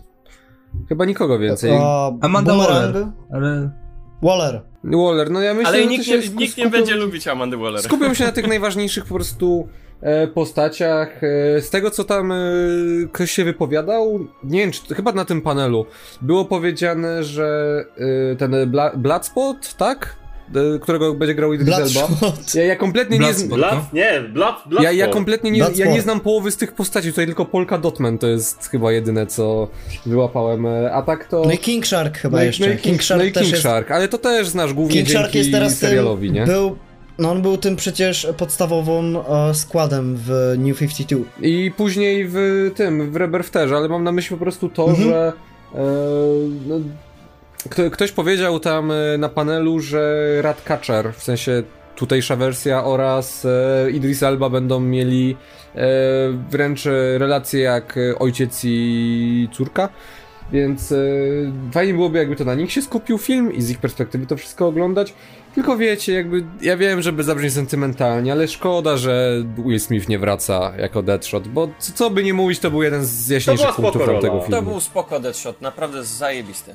Lubiłem go. No, ja muszę powiedzieć, że to jest takie trochę ironiczne, że pierwszy Suicide Squad właśnie wzorował się na filmie Gunna, a teraz drugi film robi właśnie James Gunn i to on był wcześniej odpowiedzialny troszeczkę za kłótnię konfliktów artystycznych, bo to na nim przecież na jego piedestał wzięto i przemontowano film, żeby zrobić tak jak Strażników Galaktyki. Zabrzmie trochę źle, ale dobrze, że się stało tak sytuacja z Guardians of the Galaxy, bo mimo wszystko w MCU czujesz ten cały ciężar tego, że on musi, że Gunn musi, mimo wszystko, że ma wolną rękę, to i tak musi zrobić, odhaczyć tam parę rzeczy, być pod całym tym dyktowaniem wydarzeń Kevina Feige, a tutaj dostał praktycznie wszystko, nieograniczony, no dobra, ograniczony budżet, ale nieograniczoną możliwość brania aktorów. Dosłownie całą mógł zdecydować, jaka ma być kategoria wiekowa, mógł oczywiście, miał całkowitą wolność artystyczną i bardzo dobrze, bo ostatni raz to słyszałem, to widziałem takiego Gunna przy Super, o tym filmie. Jasne byli Guardians of the Galaxy, ale oni i tak byli takim typowym Origins i Space Opera. Ja chcę po prostu zobaczyć Gunna na pełnym Gunnie, który wychował się od studia Tromy i pokaże, co potrafi w wysokobudżetowym kinie, a już wcześniej pokazał właśnie przy wspomnianym filmie Super, że no bywa mocno brutalny. No i cała w ogóle angaż tych wszystkich aktorów. Oczywiście obowiązkowo musi być Sean Gunn, musi być oczywiście Michael Rooker, bo nie wiadomo, co by się stało, gdyby ich nie wiedział. Nie, bo Sean Gunn po prostu nie ma roboty i musi mu... Sean Gunn leci na fejmie swojego brata. Tak, no bo oni są braćmi, tak? No to brat mu musi znaleźć robotę zawsze, nie? Ej, ale wykonuje swoją robotę świetnie zawsze, to prawda. Tak. Jest świetnie. Ja tylko jaką rolę w filmie odegrał Weasel w takim razie, bo Weasel na razie wygląda jak abominacja. Ja bardzo czekam na ten film. Tak, czekam na ten film, czekam ogólnie bardzo na trailer, bo też czuję, że powieje się muzyka z 70'sów. I obok Shang-Chi to jest najbardziej oczekiwany film superbohaterski następnego roku. Może nawet i pierwszy, może i nawet najbardziej oczekiwany ze względu na oryginalność i zbiór tych najbardziej pokracznych bohaterów, którzy mogli się tutaj natrafić. I to jest cholernie szanuję decyzję. Nie, tylko Brothers, tego. Tylko Zebramana i Elizera brakuje jeszcze tak naprawdę z postaci. Eggmana jeszcze, wiesz. Z tym swoim, jak bierze detonator w serialu z Adamem Westem, mówi "It's going to be egg explosion". Ale spokojnie, Gunn dostanie sequel na pewno też. Tak. Dobrze wiesz, że gdyby się pojawił, to byłby idealnie wzięty. Kostiumy są super, po prostu, jak ja uwielbiam te kostiumy, są żywcem wzięte z komiksów i tak jaskrawie kiczowate, że jeszcze 10 lat temu to by w ogóle nie przeszło, a teraz to patrzcie, jak się w ogóle rozwija kino. Nie, czekam w ogóle o najbardziej oczekiwany prawie film roku następnego. Prawie. Dobra, dawaj dalej, bo Paweł się już nie może doczekać kolejnego... Paweł, dawaj. To ja tylko tak już na koniec powiem, że ja czekam bardzo na Suicide Squad. Uważam, że to będzie najlepszy film Jamesa Gunna. A teraz przejdźmy do tego, na co tygryski czekają najbardziej. Ja przez tygryski mam na myśli Pawła, czyli do Snyder Cutu, Zacka Snydera. I Paweł, oddajemy ci całe pole do popisu, proszę cię bardzo. Boże, jak ja czekam na ten film! Ja myślałem, że do tej pory myślałem jakby, że hype'u na Dune nic mi nie jest w stanie jakby przeskoczyć. No i się myliłem, Snyder Cut czekam bardziej nawet niż na Dune. To tak fantastycznie wyglądało na tym zwiastunie, ten Darkseid i piękny Steppenwolf. I w ogóle te relacje, które mogliśmy widzieć, że wiesz, że Wonder Woman się uśmiecha do dziewczynki. I ten film był bardziej kolorowy jakby niż to, co nam sprezentował Whedon, więc jak to jest w końcu z tym rokiem, może, nie wiem, hejterzy Zacka się ogarnijcie w końcu. Drodzy widzowie, wam tak... ja wam tak tylko powiem, nie, że jak się skończył trailer, Paweł brzmiał jakby miał płakać ze szczęścia. Na następnym fandomie, jak ogłoszą kolejny film Zacka Snydera, to Paweł będzie ten super fan, który się pojawi. Tak, i Paweł tam zadzwoni, nie? Hello, Zack, I'm your biggest fan from the Poland. And totalnie, jak puścili ten zwiastun i jeszcze to Alleluja z Watchmenów, to tak tam pasowało i budowało tak świetny nastrój, do tego było bardzo ładnie zmontowane. I kurczę, no czekam na ten film, to będzie 4 godziny frajdy i 4 godziny w ogóle samego dobra. By Zack Snyder i wiesz, będzie to zwieńczenie jego kariery, to jego opus magnum, film, który mu zabrano, który mu ukradziono i popsuto i w końcu będzie ta prawdziwa, dobra wersja tego filmu. I wiesz, jest jakby duża szansa, że ten film też będzie gównem i zdaję sobie z tego sprawę. Bo będzie! Ale jaram się totalnie! Teraz zdajesz z tego sprawę. Teraz! I jaram się totalnie i to będzie tak, i tak to będzie jeden z moich ulubionych filmów ever. Po tych wszystkich perturbacjach związanych z tym filmem. Ja wiem, że jak zły by to nie był film i zdaję sobie sprawę z tego, że może to być bardzo zły film, to ja się będę jarał i cieszył jak dziecko i ja to chcę już zobaczyć. I chcę sobie usiąść, wylogować się z życia na 4 godziny i cieszyć się tym Steppenwolfem i tym Darkseidem i tym Halleluja i wiesz, i tym wszystkim, co nam pokazali. W ogóle ta scena, którą pokazali w zwiastunie, kiedy Superman stoi na polu kukurydzy i się tuli do Lois Lane i do swojej mamy.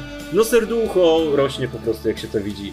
Jaram się, totalnie się jaram. To będzie najlepszy film. Przypomnijmy, że znaczmy, że to będzie serial w 4 odcinkach, każdy po godzinie. Ale Zack wspomniał też gdzieś, że pracują już nad tym, żeby dało się to obejrzeć jako po prostu jedną całość. No i bardzo dobrze. Tak, znaczy ja mam nadzieję, że tego nie puszczą tydzień po tygodniu, bo to by zabiło troszeczkę ten vibe. Ja chcę, wiesz, usiąść i mieć 4 godziny, obejrzeć i później usiąść z wami i kolejne 4 godziny o tym gadać. Albo w ogóle zrobić komentarz live. O!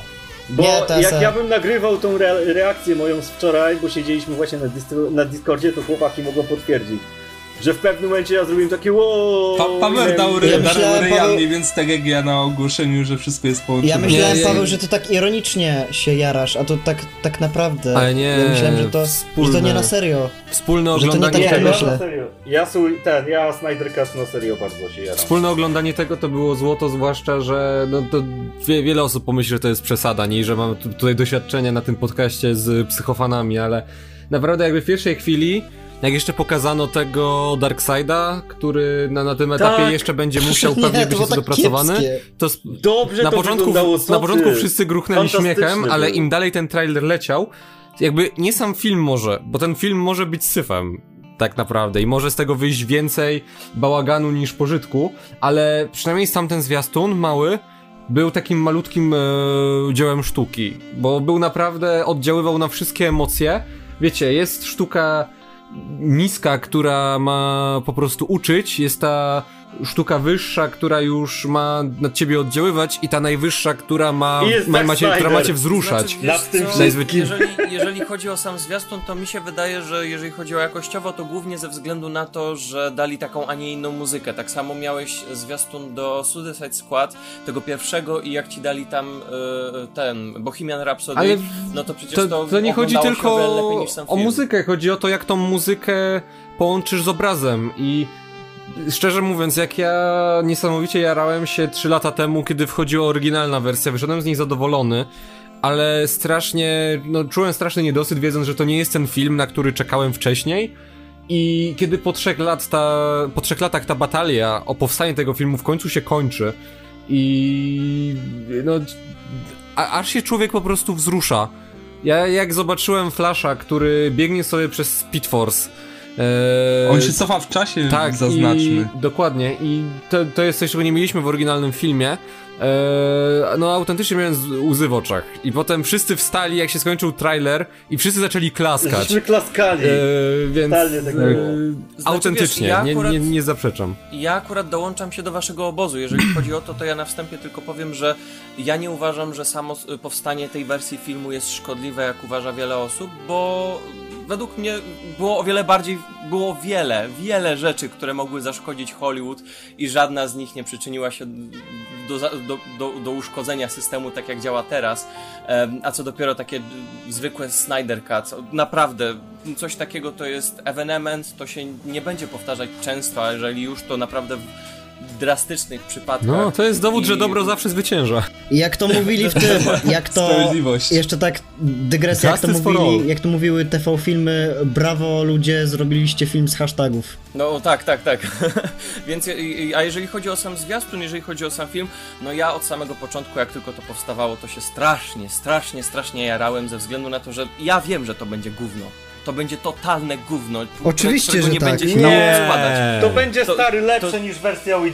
Przynajmniej to będzie kompletny film przynajmniej. Znaczy, się oczy otworzą, jak mnie się zamkną. Tak, tu masz rację. To będzie lepsze od wersji Widona ze względu na to, że wersja Widona jest nijaka. Wersja Snydera, jaka by nie była, wersja Widona to jest tak naprawdę wersja Snydera plus Widona. Nie, to jest wersja Widona, to jest po prostu niekompletny film, a wersja Widona będzie kompletna mówię. I to, do czego ja wiem, i to, co mówi Szerszeń, to przynajmniej będzie film Snydera i będzie jakiś. Dokładnie, więc to będzie miało jakiś styl, będzie miało jakieś zarysowanie. Oczywiście będzie to jeden wielki, cholerny miszmasz, którego nie będzie się dało ułożyć i jedyne kto z tego co ogarnie to osoby, które oglądają telewizję, czytają komiksy, grają w gry, oglądają jakieś filmy, ogarniają seriale czy coś w tym stylu. Sami pewnie nie załapiemy większości z tych nawiązań, które tam się pojawią, bo oczywiście Snyder przeczytał wszystkie komiksy świata, ale chodzi o sam ten vibe, o to jak to wszystko się prezentuje, o to wyczekiwanie fanów, o to, że to nie była grupka fanów w szafie, która się chowała, to była naprawdę to nie była jakaś elitka, to był kolektyw już, ja przepraszam, że powtarzam to słowo, ale to był prawdziwy kolektyw, ludzie naprawdę tego chcieli, Snyder to chciał, Snyder to prezentował, ludzie to dostali i Snyder też to dostanie. I ja się tym naprawdę jaram, bo to jest coś takiego jak, to będzie małe wydarzenie, nawet nie małe, a naprawdę spore wydarzenie. Duże. Nigdy coś takiego nie miało miejsca, żeby zrobić taką batalię o stworzenie kolejnej wersji filmu i żeby to jeszcze raz puścić dla ludzi, więc ja się kompletnie jaram. Miałeś w sumie przy okazji Superman 2, ale to tylko dlatego, że odnaleźli te taśmy. Tak samo miałeś Superman 2, tak samo miałeś Little Weapon 2, tak samo miałeś inne filmy i to zawsze, wiesz, zawsze gdzieś to jakoś tam było, ale nigdy na taką skalę jak Snyder. No to prawda. Nie, i tak że to trafia i że to działa, wiesz... Nie będzie teraz czegoś takiego, jak to było z Suicide Squad, gdzie nagle David Ayer powie, ja też chcę. Znaczy, przepraszam, David Ayer, tak? David Ayer to reżyserował? Tak, no. Tak. Reżyserował to jest za dużo powiedziane, ale... Dokładnie. Znaczy, oczywiście on tam jakoś tam się z tego naśmiewa, mówi, to teraz czas na mnie, ale no oczywiście nie przyjdzie coś takiego do głowy twórcom, żeby to robić. Chyba że Snyder Cut naprawdę zadziała i okaże się to naprawdę super filmem. Nie, ale... I tak będzie. W ogóle ta scena przecież, jak Steppenwolf stoi koło nogi jakiegoś wielkiego potwora i ten Superman się w niego wpierdala na pełno. Nie, to nie jest... Znaczy, mi się wydaje, że to będzie film w stylu usiądź się ze znajomymi, otwórz se zgrzewkę, kuźwa, piwa naraz, chlej wszystko ze słomek złączonych razem i dobrze się przy tym baw. Nie patrz kompletnie na fabułę. Miej na nią kompletnie wywalone. Oglądaj to, podziwiaj to, śmiej się z tego, ale nie bierz tego za cholerę na poważnie. Nawet jak dobrze wiesz, że tak nie jest. Ja się nie zgodzę. Ja uważam, że ten film powinien być traktowany tak na równi jak inne filmy. To jest Snyder. Dobrze wiesz, że on to zrobi na poważnie i powie, że bojkotuj Widona, to jest ta właściwa wersja. Tak. Dlatego powiedziałem, Snyder będzie wam mówił, że to jest na poważnie. Macie to brać na poważnie. Ale tego za cholerę nie bierzcie na poważnie. To oglądajcie to jak naprawdę świetne wydarzenie, z którego macie się dobrze bawić i dobrze z niego wyjść. Ale to jest wybitne wydarzenie. To jest w ogóle to... Ja się nie dziwię absolutnie, że oni to wepchnęli na DC Fandom, bo to, że w ogóle Snyder Cut powstaje i ten trailer to jest pokazana siła fandomu właśnie w tym przypadku. Wiesz, jeszcze przy okazji masz tam Halleluja, to nie jest śpiewane przez jedną osobę, to jest śpiewane przez cały chór. Przez wszystkich ludzi, którzy czekali na ten film. Tak, to ma symbolizować, wiesz, takie połączenie, że ej, my to stworzyliśmy, to dla was, to Batman jest, wiesz... Superman oraz Justice League jest połączone z Watchmen, dlatego mamy Halleluja. No i wiecie, były jeszcze te... w ogóle, no wiadomo, to nie był sam trailer, była też część panelu wprowadzająca, gdzie miał okazję wypowiedzieć się Zach oraz jego fani i... Jeden sobie słuchałem. Przez chwilę Henry Cavill, był tam przez chwilę ten Affleck, był przez chwilę gość, ten Ray Fisher. O dziwo. Wszyscy mówili, dziwne, że go nie wywalili z roboty jeszcze. No właśnie. Wszyscy się wypowiadali w ogóle bardzo pozytywnie i... Sam Zach się prezentował pozytywnie. To musiało być PR-owo jakoś rozegrane, ale... Ale co mieli mówić, no? Naprawdę to jest element w świecie filmowym i... Nie sposób na to. Nie, Zach wydaje się być najmniejszym po prostu kolesiem w Hollywood w tym momencie. Nie wiem, skąd się biorą te komentarze. Czy ja wiem, po tych ostatnich komentarzach. Nie, dobra, to jest fakt. Jakby w chwili oglądam panel i sobie myślę, że kurczę, ale to jest ładnie zrobione i widać po prostu radość tego człowieka, nie? A chwilę później są później te tweety i sobie myślę, Boże, Zach, coś ty zrobił. Znaczy wiesz, jeżeli chodzi o sam komentarz, jeżeli chodzi o sama teraz tematyka tych komentarzy, ja trochę podchodzę do nich, wiecie, tak trochę przechodzi mi, wchodzi jednym, wychodzi drugim, ze względu na to, że wiadomo jaka tragedia potoczyła się w rodzinie Snydera i to jest tak samo jak z Sapkowskim. Wszyscy ogólnie robili sobie bekę z Sapkowskiego, ja też oczywiście wysyłałem gdzieś tam memy, ale z drugiej strony rozumiałem tego typa, bo to jest typ, który naprawdę sporo stracił i przynajmniej starał się w odrobinie zyskać coś dla siebie i pokazać samemu sobie, że coś do niego należy w życiu. I trochę teraz tak widzę to trochę ten powrót tej sytuacji u Snydera, gdzie on już kompletnie czasem zapomina co powiedzieć i czasem mu szajba odwali i coś tam źle napisze na tych forach społecznościowych, ale tak jak powiedziałem, mi to drugim uchem po prostu wylatuje, bo wiem co się temu człowiekowi stało. I jego misja, taka dla samego siebie, jako twórcy, żeby pokazania przy okazji samemu sobie, że potrafi, jest dla mnie czymś o wiele ważniejszym niż to, co potem ten człowiek wygaduje w forach. Oczywiście, możemy się z tego śmiać, ale pamiętajmy też o tym, co się stało i jaką ten człowiek musiał przejść traumę. I naprawdę czasem niektóre takie komentarze najlepiej wywalić sobie gdzieś z głowy, wybaczyć i po prostu się z tego czasem pośmiać i tyle. A sam film, no cóż, zapowiada się jako, nawet jak nie... Wiecie, takie legitne dzieło filmowe zapowiada się jak na pewno jako niesamowity spektakl, patrząc chociażby na te kadry, które tam pokazali i tak jak Paweł powiedział, widać masę serducha po prostu w to włożonego i no dobrze, że ten film powstaje. Wiesz, liczę, że go sobie obejrzymy w większym gronie kiedyś, chłopaki. Musimy. Na pewno. Jezus, tak. Przyjdźcie, ktoś, zróbmy jakieś wydarzenie, niech ktoś przyjedzie do kogoś i będziemy oglądać. Do Maćka. Maciek, masz kino domowe? Mam kino domowe, ale ostatnio się tłoczyliśmy przy jednym laptopie, też przy monitorze oglądając tego Ganza Kimbo, więc... Jeśli o mnie chodzi, to kurde, ja tak naprawdę miałem wyjebane na to, bo ja uwielbiam Justice League w wykonaniu, w tym końcowym wykonaniu Whedona, że tak to ujmę. I powiedziałem, sobie tak pomyślałem, dobra Jezus, Zach, ty to spierdolisz, tego nie zobaczę, ale... Boże, ten zwiastun do Halleluja, to ja tak oglądam, mam takie banana na twarzy, kurde, jaram się po prostu. Wiesz dobrze, że to Halleluja to jest tylko dlatego, żeby celebrować to wydarzenie, to jest taki wygryw, to jest takie zwycięstwo. Ale no wiesz, no... Zła nad dobrem. Tak, ale ja naprawdę nie lubię filmów Snydera. Batman mnie wynudziło, Man of Steel był jeszcze taki jakiś, coś tam miał w sobie, coś co się dało jeszcze oglądać. A Justice League to wydawał się taki projekt, który będzie okropny. Po zwiastunie czuję, że to nie będzie okropne. Zwłaszcza, że to 4 godziny będzie, więc Snyder opowie to, co będzie chciał i... Tak naprawdę tyle, w sumie... Naprawdę to... Jeśli ktoś lubi jakieś postacie, to nie przywiązujcie się, bo Snyder lubi zabijać postacie w Justice League. Dokładnie. Takie ostrzeżenie. To jeszcze tylko jedna mała informacja. Ja życzę sobie jednej rzeczy z tego filmu. Naprawdę, jedna rzecz i mi to całkowicie wystarczy. Chcę dostać uśmiechniętego Supermana. Jak mi się Superman przynajmniej raz uśmiechnie, to jestem całkowicie... Uśmiechnął ci się na tym ostatnim Wiesz, na tym ostatnim banerze tam na sam koniec, jak sobie po prostu Superman stoi. Ale tak szczerze uśmiechnął, taki szczery uśmiech Supermanka? Tak, taki wiesz, taki Supermanek, taki najkochańszy po prostu, nie? Który się cieszy, że dobrze wykonał robotę. No to ja jestem kupiony.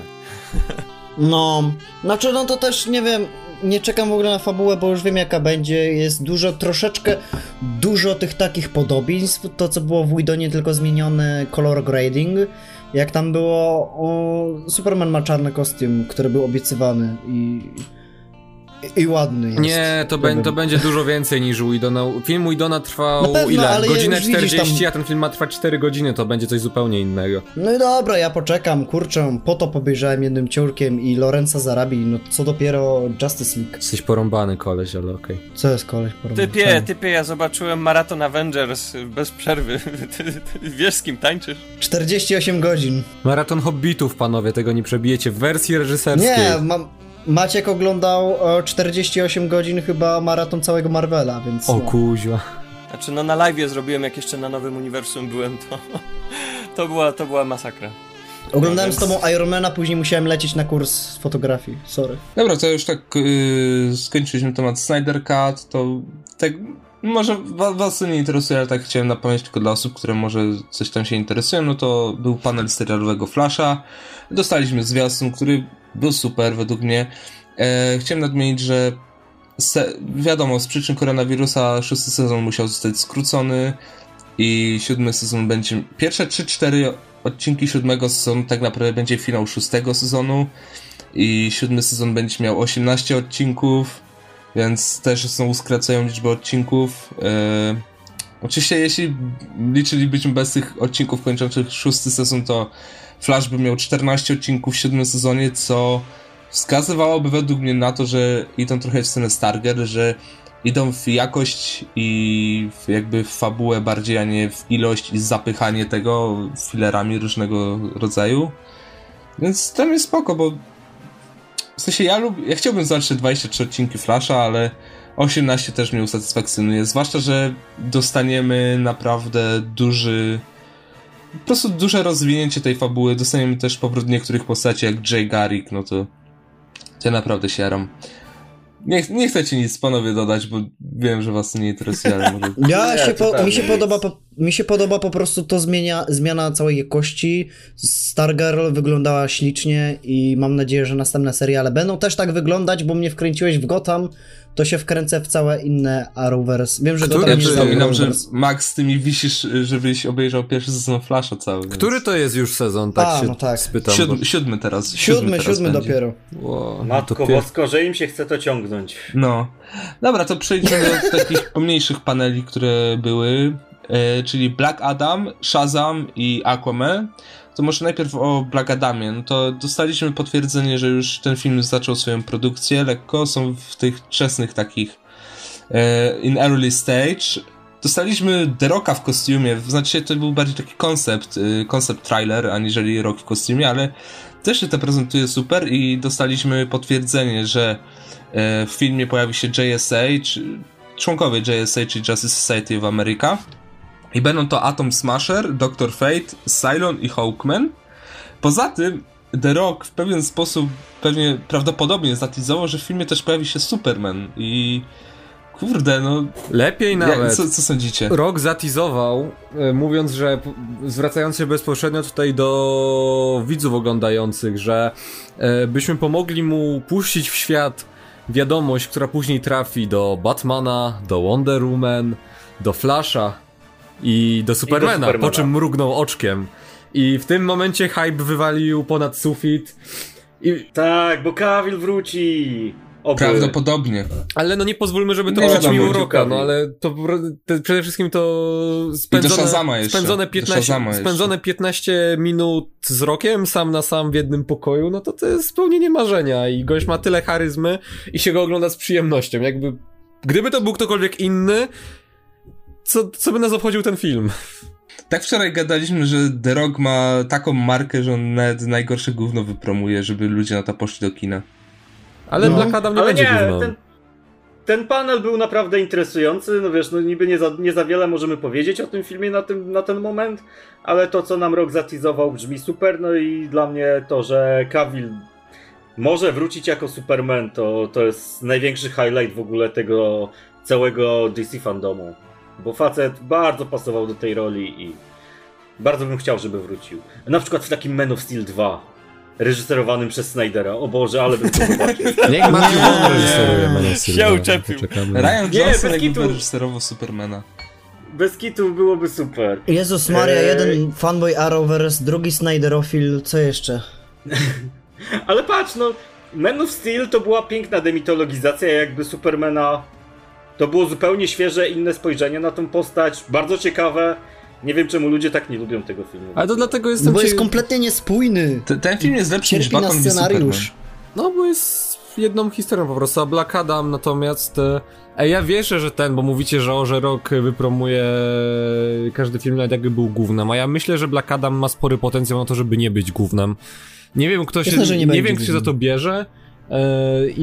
Ale przeczuwam po prostu, że no albo Rock udźwignie swoją charyzmą, albo że to będzie faktycznie coś innego niż po prostu zły Shazam, nie? Ale pod tym względem jestem najbardziej ciekaw, jak potem pokażą starcie tych dwóch postaci, które no mają bardzo podobny zestaw supermocy i ktoś by mógł po prostu powiedzieć, że Black Adam jest tutaj odwróceniem Billego Batsona.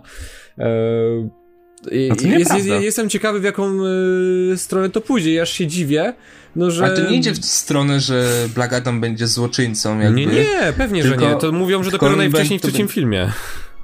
No, to będzie Black Adam będzie z charakteru tym gościem, który wierzy w sprawiedliwość tylko.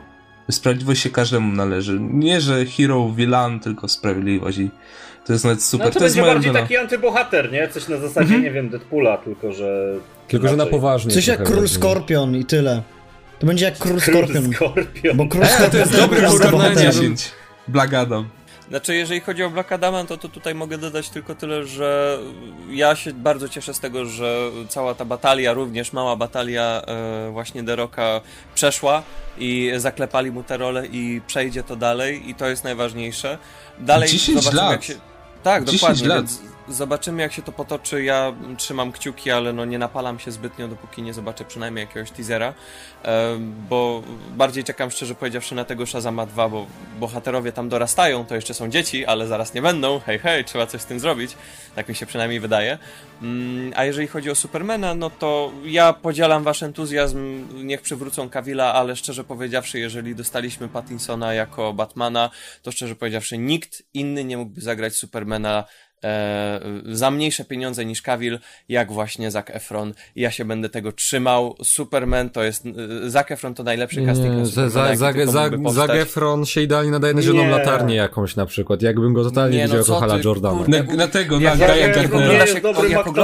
Jak oglądasz Subka, no gdzie nie jest dobrym aktorem? Nie jest dobrym aktorem. Widziałeś... Gdzieś High School Musical. Nie, ale ostatnie filmy jego były fantastyczne. Dobro, okrutny, zły, w Greatest Showman świetnie zagrał, w Dobro, okrutny, zły jeszcze lepiej też. W ogóle. Nie, przy okazji... On, wydaje mi się, że Zac Efron to taki wsiowy typek. I jego relacja z Pattinsonem byłaby naprawdę świetnie ułożona, gdzie on był tym, wiesz... No taki harcerzyk to jest, nie? Tak, taki harcerzyk. Poznaj swego dziadka, trochę by zażartował sprośnie tutaj zrobiłby ten swój ten szarmancki uśmieszek, tutaj gdzieś temu te włosy zarolkować i żeby miał... Przypomniałby o przepisach BHP. I ten Batman Pattisona, który na niego patrzy z takim kurde, ale ty naprawdę, ale ty żałosny jesteś, typie, przestań. Ja jestem Emokita, ty nie. Więc ja naprawdę jestem za Słupkiem, jeżeli chodzi o Zaca Efrona, to byłby naprawdę świetny casting, a jeżeli chodzi o relację Słupka z Batmanem w postaci Pattisona, to by było naprawdę coś świetnego. Więc dajcie mi Efrona jako Supermana, to jest moje marzenie. Przy okazji on jest On jest zbudowany jak Superman, tylko jest trochę niższy niż Superman powinien być, ale wystarczy podłożyć mu jakąś, nie wiem, ambonkę czy coś i od razu wyższy typ od Pattisona. Więc ja będę bronił tutaj, jeżeli chodzi o Zaca Efrona, bo to jest świetny aktor, tylko on się strasznie ukrywa ze swoimi rolami. I jak tylko wywali coś mocnego, to niech... to naprawdę świetnie to zagra. Więc fajnie, że jest ten Cavill, fajnie, że mógłby tam wrócić, ale jeżeli potrzebujecie taniego Supermana, bohatera, aktora, który nie weźmie super wielkiej marży, no to Zac Efron nadaje się najlepiej. Dobra, to może tak już te krótkie newsy, bardzo, bardzo krótkie, tylko powiedzenie, że Shazam, został ujawniony tytuł Shazama 2 i będzie to Shazam Fury of the Gods. I to nic nie zmienia. Był też panel Aquamana, który był bardzo krótki i jedyne co dowiedzieliśmy się, to że w Aquamanie 2 powróci Ocean Master i to tyle, więc nie wiem, czy cokolwiek chcecie o tym powiedzieć, chłopaki, o tych dwóch rzeczach. Znaczy ja, co do Shazama, no to jedynka był feel good movie, kotleciak do niedzieli lecący na Polsacie do Schabowego i do Rosołu i nic ponadto, i od dwójki też nic ponadto się nie spodziewam i pewnie nawet nie pójdę do kina, bo to totalnie nie mój typ jakby filmu. A pierwszy Aquaman był gównem, drugi również zapowiada się jako gówno. Powraca ta sama postać jakby tego antagonisty, więc totalnie nie mój klimat. Niech se robią, no James Wan jest zapaleńcem i szanuję jakby jako twórcę, ale Aquaman to jest marka, której ja totalnie nienawidzę i która nie powinna w ogóle powstać jakby w tym formacie, w jakim powstała. Ja się nie znam, nie wypowiem się, hehe. Lubię Aquamana, zostawcie Aquamana, ale... Nigdy za mało szkalowania Aquamana. Im dłużej go oglądam, tym więcej błędów... Tym więcej błędów właśnie zauważam w nim, więc... Ale im więcej razy próbuję go obejrzeć, tym szybciej zasypiam za każdym razem. Szanuję za reżyserkę Wana, bo to jest zawsze mistrzostwo. I zawsze lubię jego po prostu styl, aniżeli głównie filmy. Aquaman pierwszy nie zostawił w ogóle miejsca na sequel w zasadzie i widać, że akurat kontynuacja jest podyktowana tym, że hej, ten film rozbił bank i w Aquamanie pierwszym pokazali nam praktycznie od wszystkie karty, nam pokazali wszystkie możliwe morza. Pokazano nam nawet tą głębię, to The Trench i w ogóle zastanawia mnie, czy skoro była cisza na temat tego filmu, co znaczy, że ten projekt jednak trafił do kosza. I Ocean Master został usadzony, wiemy tylko, że ta Black Manta gdzieś tam sobie jest, ale to nie jest materiał na przeciwnika, który by no miał po prostu... No nie wiem, zdominować cały film i nie wyobrażam sobie tego filmu inaczej niż gdyby mieli dać temu Arturowi Keremu i tej, jak się nazywa ta jego dziołcha ruda? Mera. I Merze, że mieli im dać, nie wyobrażam sobie, że ten film miałby wyglądać inaczej niż dać im jeszcze jednego lub dwóch bohaterów z całkiem innej ligi, po prostu zrobić z tego taki... Wiecie, takiego Thora Ragnaroka trochę, ale fajnie, że te filmy jednak powstają, tylko że też nie wiem po co, chyba po prostu chciano przypomnieć też o tym, bo no nie ma nic więcej, czym by się można było pochwalić. Ja czekałem, aż zwolnił Amber Heard, ale tak się nie stało. Każdy czekał, żeby zwolnić Amber Heard. Już kij, zostawcie tego Ezry Millera, niech se będzie, ale Amber Heard to powinno... Czekałem, aż ktoś... Dużo się mówi o tym Flashu, o tym Millerze, ale kompletnie się pomija to, że ta kobieta to jest szatan wcielony i weźcie ją w ogóle z tego Hollywood wypieprzcie i z kopem w tyłek i nie dawajcie jej żadnej roli. Nie, spójrzcie, no skoro Ray Fisher po tym wszystkim, co odwalił, został, no to było wiadomo, że... Będzie Ezra Miller, nie Ray Fisher. Nie, mówię o Rayu Fisherze na temat... Ale wiesz, może on miał rację, no wiesz, może miał, ale to wciąż jest... No zresztą powołali komisję, żeby to zbadać, ale to jest tak strasznie nieprofesjonalne zachowanie i tak jakby ja rozumiem, jeżeli to co on mówi jest prawdą, to super, że to chcą nagłośnić. Zwłaszcza, że doskonale, wiecie, wszyscy w tym momencie wybielają, że Zack Snyder jest strasznie toksycznym typem, a Joss Whedon jest super i broni praw kobiet. A tutaj, no, okazuje się, że narracja może być całkowicie odwrotna. Tylko, że no, Ray Fisher tak czy siak się zachował strasznie nieprofesjonalnie i coś takiego po prostu nie przystoi w branży. Powinien iść z tym, nie wiem, do CEO Warnera, do Hamady bezpośrednio, a do jakiegoś do jakichś związków zawodowych, aktorskich. Przecież to jest mobbing to, co on mówi, więc wiesz, jeżeli chodzi o to, to kompletnie nie szanuję tego co się tam działo, jeżeli absolutnie. Się tam działo. Pewnie, ja tutaj nikogo nie bronię, tylko mam na myśli to, że skoro Ray Fisher, który no z perspektywy Warnera, no to najlepiej byłoby go uciszyć, jakby dla zdać nich. Zdać mu kasę czy coś, czy coś? Jakąś ugodę załatwić. Tak, a nie chcą zwolnić Amber Heard czy Boa Dusiciela. Wiecie, może to jak Max mówił, że pewnie Darkseid będzie dusił Flasha i się to wyrówna. Tak, we Flashu będzie pewnie scena, gdzie przyjdzie Darkseid, tak jak Thanos Lokiego, tak on go udusi. Tak. I wtedy Grant Gustin przyjdzie i zrobią recast. I zastąpi go, oczywiście. Tak się nie stanie, tak bo Warner Brothers pierdzieli mocno ostatnio. Okej, też tak mieliśmy pomiędzy jeden krótki panel o Titans, w którym tylko dostaliśmy potwierdzenie, że trzeci sezon powstaje i pojawią się w nim 3 nowe postacie na ten moment. 2, przepraszam. Jedna po prostu przejdzie metamorfozę w pewnym sensie, czyli Jason Todd stanie się Red Hoodem już oficjalnie. Pojawi się Barbara Gordon i pojawi się Scarecrow. Widzieliście Titansów? Bo ja na przykład... Ja widziałem pierwszy sezon i był spoko nawet. Drugiego nie ruszyłem, bo jakoś, nie wiem, nigdy nie miałem ochoty, czy moodu, czy czasu, żeby się za niego zabrać. Ale pewnie w końcu zobaczę, bo pierwszy mi się nawet podobał. Znaczy, jeżeli chodzi o Titans, to mnie to kompletnie nie jarało, kompletnie się odhypowałem, kompletnie wyrzuciłem to do kosza, jeżeli chodzi o oczekiwane seriale. A jeżeli chodzi o tego Red Hooda, no to wydaje mi się, że to jest trochę taki gimmick, który ma nas przyciągnąć do obejrzenia serialu, trochę tak jak z agentami tarczy, co był ten Ghost Rider się miał pojawić. Ghost Rider był super. I to mi się trochę tak wydaje, że to jest trochę takie coś. Nie wiem, ja nie za bardzo na to czekam. Jak ktoś czeka, to spoko, dobrze się bawcie. Ja czekam, bo ja Titansów oglądam. Wychodzą, oglądam sobie co 2-3 tygodnie, tak zbieram sobie 2-3 odcinki i oglądam, więc akurat super. Ale drugi sezon według mnie był lepszy niż pierwszy, ale tak tylko u mnie tak. No ja może zobaczę, ale to też nie jest coś, co mnie jakoś tam bardzo interesuje, nie? Nie, ja odpadłem po pierwszym sezonie, więc nie. No dobra, no to przejdźmy już sobie do przedostatniego panelu, czyli kolejnej gównianej gry tak naprawdę, przynajmniej tak się zapowiada, czyli Suicide Squad Killed Justice League, która będzie kontynuacją serii gier Arkham i z tego co wiemy, to będzie gra w stylu Destiny, czyli kolejni Avengersi, może? Kolejny syf? Czemu wszyscy wzorują się na Destiny? Jest tyle lepszych gier. Nie wiem, ten zwiastun, mimo że był prerenderowany, to wyglądał jak gówno i sama gra podejrzewam, że też będzie gównem i ten Superman w ogóle, co zabija ludzi, to nie rozumiem, o co tam chodziło. I nie no, jakby masz proste, masz Brainiaka, więc prawdopodobnie no, dlatego... sterowany przez Brainiaka jest. Suicide Squad został stworzony przecież po to, żeby albo odwalić brudną robotę, albo jak to... Albo zabić Justice League. Albo po prostu tak, w razie kiedy...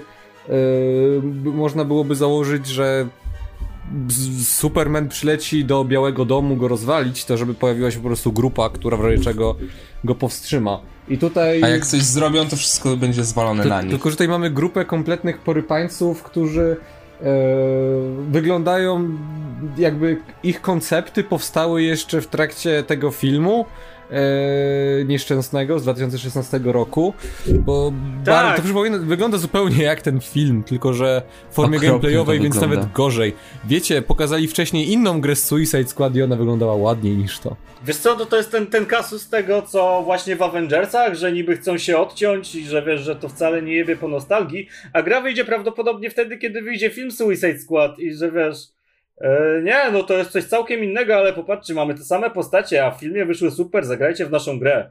I podejrzewam, że to właśnie będzie taki looter-shooter, który nie zaoferuje nam nic ciekawego. Może się mylę, ale nie czekam w żaden sposób jakby na tę grę. Ja jak to oglądałem, to miałem wrażenie, że to jest zwiastun Suicide Squad do Fortnite'a. No tak, taki vibe. Tak, było takie kolorowe, plastikowe, grafika wyglądała jak z jakiejś... Taki Team Fortress 2 trochę. Ale takie sztuczne to było bardzo. Tak, no grafika wszystko wyglądała jak z 2014 roku. I to w 2014... Wiesz, to reklamują na PlayStation 5, Xbox Series X i w ogóle... O fu. Niedobrze. Okropny jest to. Ja z zapowiedzi się tak cieszyłem, że to jest, kurczę, w uniwersum Batmana Arkham, a co dostałem, to tak, takie gówno. Dobra, gówno, mogę przeklinać.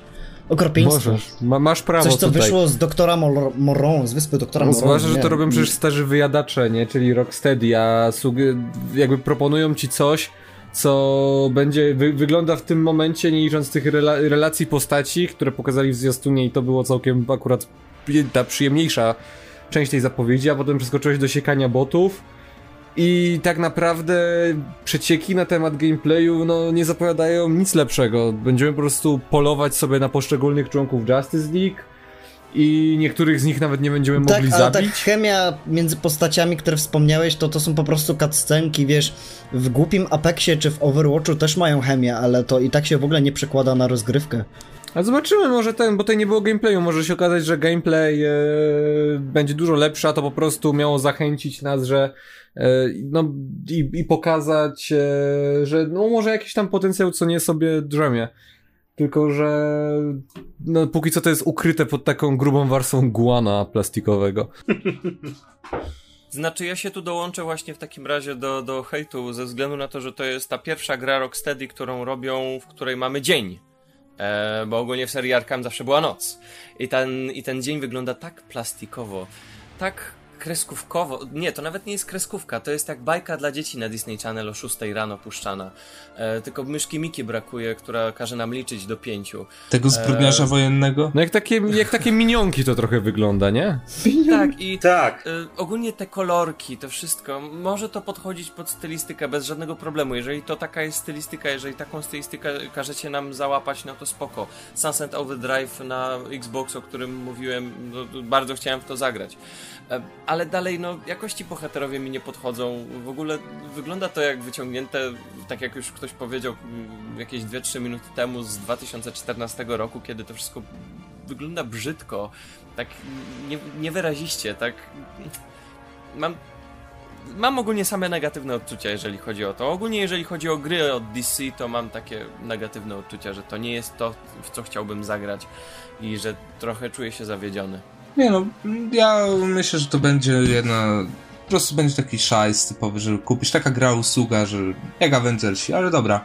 Znaczy na szczęście to... nie powstaje od Activision, to jest taki jeden... No, na szczęście, Jezu, mamy już prawie 2 godziny surowego materiału, więc co, może przejdźmy już do ostatniego punktu, który jest takim drugim największym highlightem, czyli do Batmana Matta Reevesa, który, Jezu, dostaliśmy do niego zwiastun 2-minutowy, a przypominam, że produkcja to dopiero ukończone 25%, więc też jest dziwne. I dostaliśmy informację, że owy Batman to jest, jak mówiłem na początku materiału, że to jest nowe uniwersum, nowa ziemia, Matt Reeves stworzy sobie to od początku tak jak on chce, to jest jego ziemia, jego Batman, jego wszyscy i...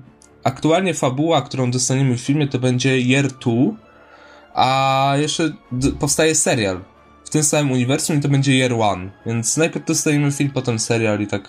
Ale co do samego zwiastunu, to Jezu, ja jestem z tych ludzi, którym on się naprawdę podobał i za pierwszym razem zobaczyłem, że jest trochę jak Filibonnas. W ogóle Filibonnas niestety nie mógł zdążyć i prosił, żeby przekazać, że zwiastun jak widział wczoraj, to mu się nie podobał, ale dzisiaj odpalił na telewizorze i naprawdę piękny, mu się podoba, jest zajebioza. W sumie u mnie tak samo jest. Po prostu, kurczę... Polecam odpalić na telewizorze, bo to jest... Dobra, to może ja w takim razie teraz, bo ja będę bardziej ganił niż chwalił, bo miałem na ten film okropny hype i Pattinson to jest idealna osoba do roli Batmana i dalej jakby to podtrzymuje. I bardzo się jarałem tym, co mówił Matt Reeves w wywiadach i jak przedstawiał jakby to, jak będzie wyglądał ten film.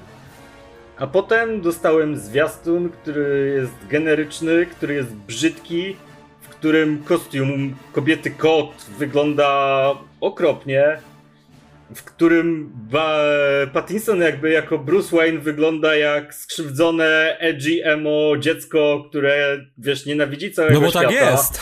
Przecież. I totalnie tego nie kupuję i ten film jest tak szary i tak nijaki i tak jakby ciemny, bez barw, bez kolorów. Czekaj, czy to ty przed chwilą powiedziałeś, że styl Snydera ci się podoba? Halo, dzwonił Zack Snyder, tak, mówił, żebyś oddał mu kolory. Ale no zauważ, że jakbyś porównał zwiastun Snyder Cut'u, to on jest bardziej kolorowy niż zwiastun tego Batmana. Znaczy wiesz, mi bardziej chodzi o zwiastun do na przykład takiego Batman v Superman. Tam też kolorów nie było. No tak, ale tutaj no jednak chciałem, wiesz, czegoś nowego, świeżego, a dostałem czerni, szarość, nijakość i w ogóle najciekawszym aspektem jakby tego zwiastunu jest dla mnie to, że ludzie, którzy hejtują Snydera za to, że mrok i szarość i ciemność, jarają się tym zwiastunem, który wygląda identycznie, kurwa. I ta akurat tu się z tobą zgodzę, To jest najzabawniejsze w tej całej sytuacji, natomiast ta stylistyka w zwiastunie ani trochę do mnie nie przemówiła. Jakby wyobrażałem sobie to całkowicie inaczej. Oglądałem ten zwiastun chyba z 20 razy i na telewizorze, i na telefonie, i na kompie, i w 4K, i w 1080 HD, i w 720p, i w 480. 4, no, ja w 4K sobie puściłem, Boże, jakie to jest piękne. I totalnie nie siada mi ten zwiastun zupełnie. Mój hype bardzo zmalał, jak przez Snyder Cut wystrzelił w górę, tak tutaj szedł prawie do poziomu zera. Dalej czekam na ten film, no bo hej, Pattinson jako Batman to będzie duża rzecz. Ale większość rzeczy, które pokazał nam ten zwiastun, skutecznie mnie jakby zniechęciła do tego, żeby czekać na ten film. Jedyne, co wygląda super, to kostium Batmana i ta wielka oszczęka, która o wiele mocniej wystaje jakby z kostiumu niż w każdym innym filmie z Batmanem. To było super. No i kurwa, Pattinson jako Batman w ruchu, kiedy bije tego kolesia i mówi I'm the Vengeance. To było cudo. I'm the Night. To było cudowne. I soundtrack zresztą był całkiem fajny. Nirvana taki fajny melancholijny klimat wytworzyła.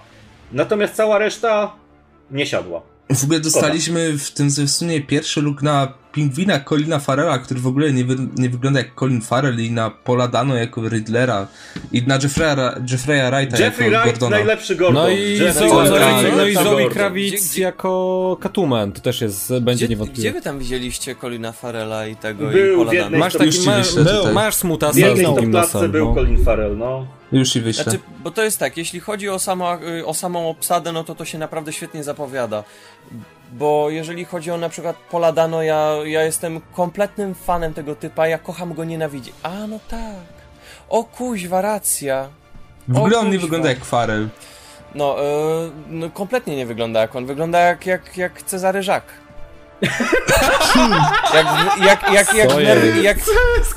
Boże, jak on się nazywał? Ta jego postać w Miodowych Latach. Karol Krawczyk, ale nie, to on bardziej wygląda jak ten, jak Paweł Kozioł z Ramsza. Nie, on wygląda jak wkurwiony Krawczyk. Nie, no wygląda jak pingwin po prostu. Tazik, wygląda jak Oswald Cobblepot. Tak wygląda Oswald Cobblepot, gdyby żył naprawdę. Jak Colin Farrell. No, ja wolę tego z Arkham, co miał, wiesz, przebitek oko, miał butle, miał wokół. Jeżeli chodzi o sam zwiastun, to naprawdę jestem bardzo kupiony. Cholera jasna, ja może jeszcze do tej stylistyki, tak jak Paweł właśnie mówi, no muszę się do niej przyzwyczaić, ale po prostu ten klimat, ta klaustrofobia tych pomieszczeń dookoła, jak to wszystko jest zrobione. Wiesz, klimat był super, ja tu nic nie odbieram jakby temu, że Pattinson w kostiumie wygląda super i że klimat całości jest fajny i że Jeffrey Wright to najprawdopodobniej będzie najlepszy Gordon ever. Ale cała reszta mi tam nie gra, to tak wszystko nie pasuje jakby do siebie. Znaczy wiesz, mi się wydaje, że tutaj bardzo dużo czerpie reżyser od Finchera, szczególnie od twórczości Finchera właśnie. Przepraszam, głównie od 7. Ja jestem kupiony. To jak wyglądają te wszystkie wstępne kostiumy, przecież oczywiście no teraz tak wygląda kostium Kobiety Kot, ale on nie będzie tak wyglądał przez następne dwie części trylogii, to jest Year 2. On się tu dopiero co tam ogarnia, sprawdza co i jak, ona jeszcze sobie zrobi ten kostium bez żadnego problemu, więc o to spokojnie. Jeżeli chodzi o kostium Batmana, mam nadzieję na małe zmiany w przyszłych częściach, bo to czoło mi nie pasuje, wygląda jak takie wypukłe, jak taka... Powiedziano, że... Wybacz, że tak wbiję, ale jest powiedziane, że nowy strój będzie miał albo pod koniec filmu, albo w następnym. Pod koniec pewnie. No to jestem bez żadnego problemu za i tak, nawet pomimo tego czułka, to i tak super to wygląda. Czułko się przyda, czułko w ogóle się przyda, takie wypukłe, jeżeli będzie chciał komuś przypieprzyć z głowy, z Zidana, więc bez żadnego problemu nic sobie nie uszkodzi. Bo sama ta muzyka, sama ta kreacja głównego złego, którego właśnie jeżeli chodzi o Paula Dano, ja akurat jestem wielkim fanem jego twórczości i nie wiem, czy widzieliście jego film, jego debiut reżyserski z Jake'em Gyllenhaalem. No gość naprawdę potrafi, ma takie wyczucie do pisania postaci, do pisania dialogów, do ogólnie takiego uczuciowego podejścia do postaci. Jestem ciekaw tego, co tutaj zrobi jako kolejny skurwiel, bo Paul Dano, ja uwielbiam go oglądać, jak on gra skurwieli, którzy się tam ukrywają, którzy się tam czegoś boją. Paul Dano gra takich typów, którzy są zazwyczaj kozakami w necie, ale pizdami w świecie. I tutaj naprawdę jako Riddler to będzie działało. To będzie taki Riddler kozak, jest właśnie taką postacią. Tak, tak. I to jest taki kozak w necie pizda w świecie. I kompletnie się nie mogę doczekać Paladana jako tego typa.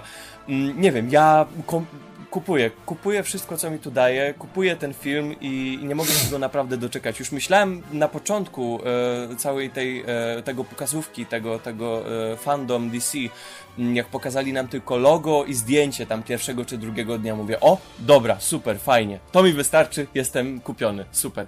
Dostałem ostatniego dnia zwiastun. Ja pierdzielę, jak ja się cieszyłem. Cieszę się dalej. A ja, mówiąc szczerze, sam nie wiem, bo jak na panel, na który trzeba było poczekać aż do 2:30, to liczyłem, mówiąc szczerze, na coś więcej. I to, że dostaliśmy trailer na tym etapie, no to było całkowite zaskoczenie, bo ja myślałem, że dostaniemy, nie wiem, rozmowę z reżyserem, może aktorzy się pojawią, parę konceptów, nie wiem, zdjęcia strojów w świetle dziennym. Mówię, patrzcie, jakie to było śmieszne. Robert Pattinson pojawia się na chwilę. Wygląda, jakby w ogóle nie chciał mu się tam być, jakby chciał wrócić do swoich zajęć przez minutę. Potem wchodzi Matt Reeves na 27 minut, gada cały czas bez przerwy i dostajemy ten zwiastun. Ale hej, ale Matt Reeves mówił z sensem, jakby Matt Reeves pokazał, że po prostu rozumie postać Batmana i wie, o co chodzi w tych klockach. On ogólnie mówił, że on tworzy własne uniwersum tak, jak on chce, pisze postać tak, jak on chce, on ma wolną rękę i tak każdy reżyser teraz w DC będzie miał. No prawda, no.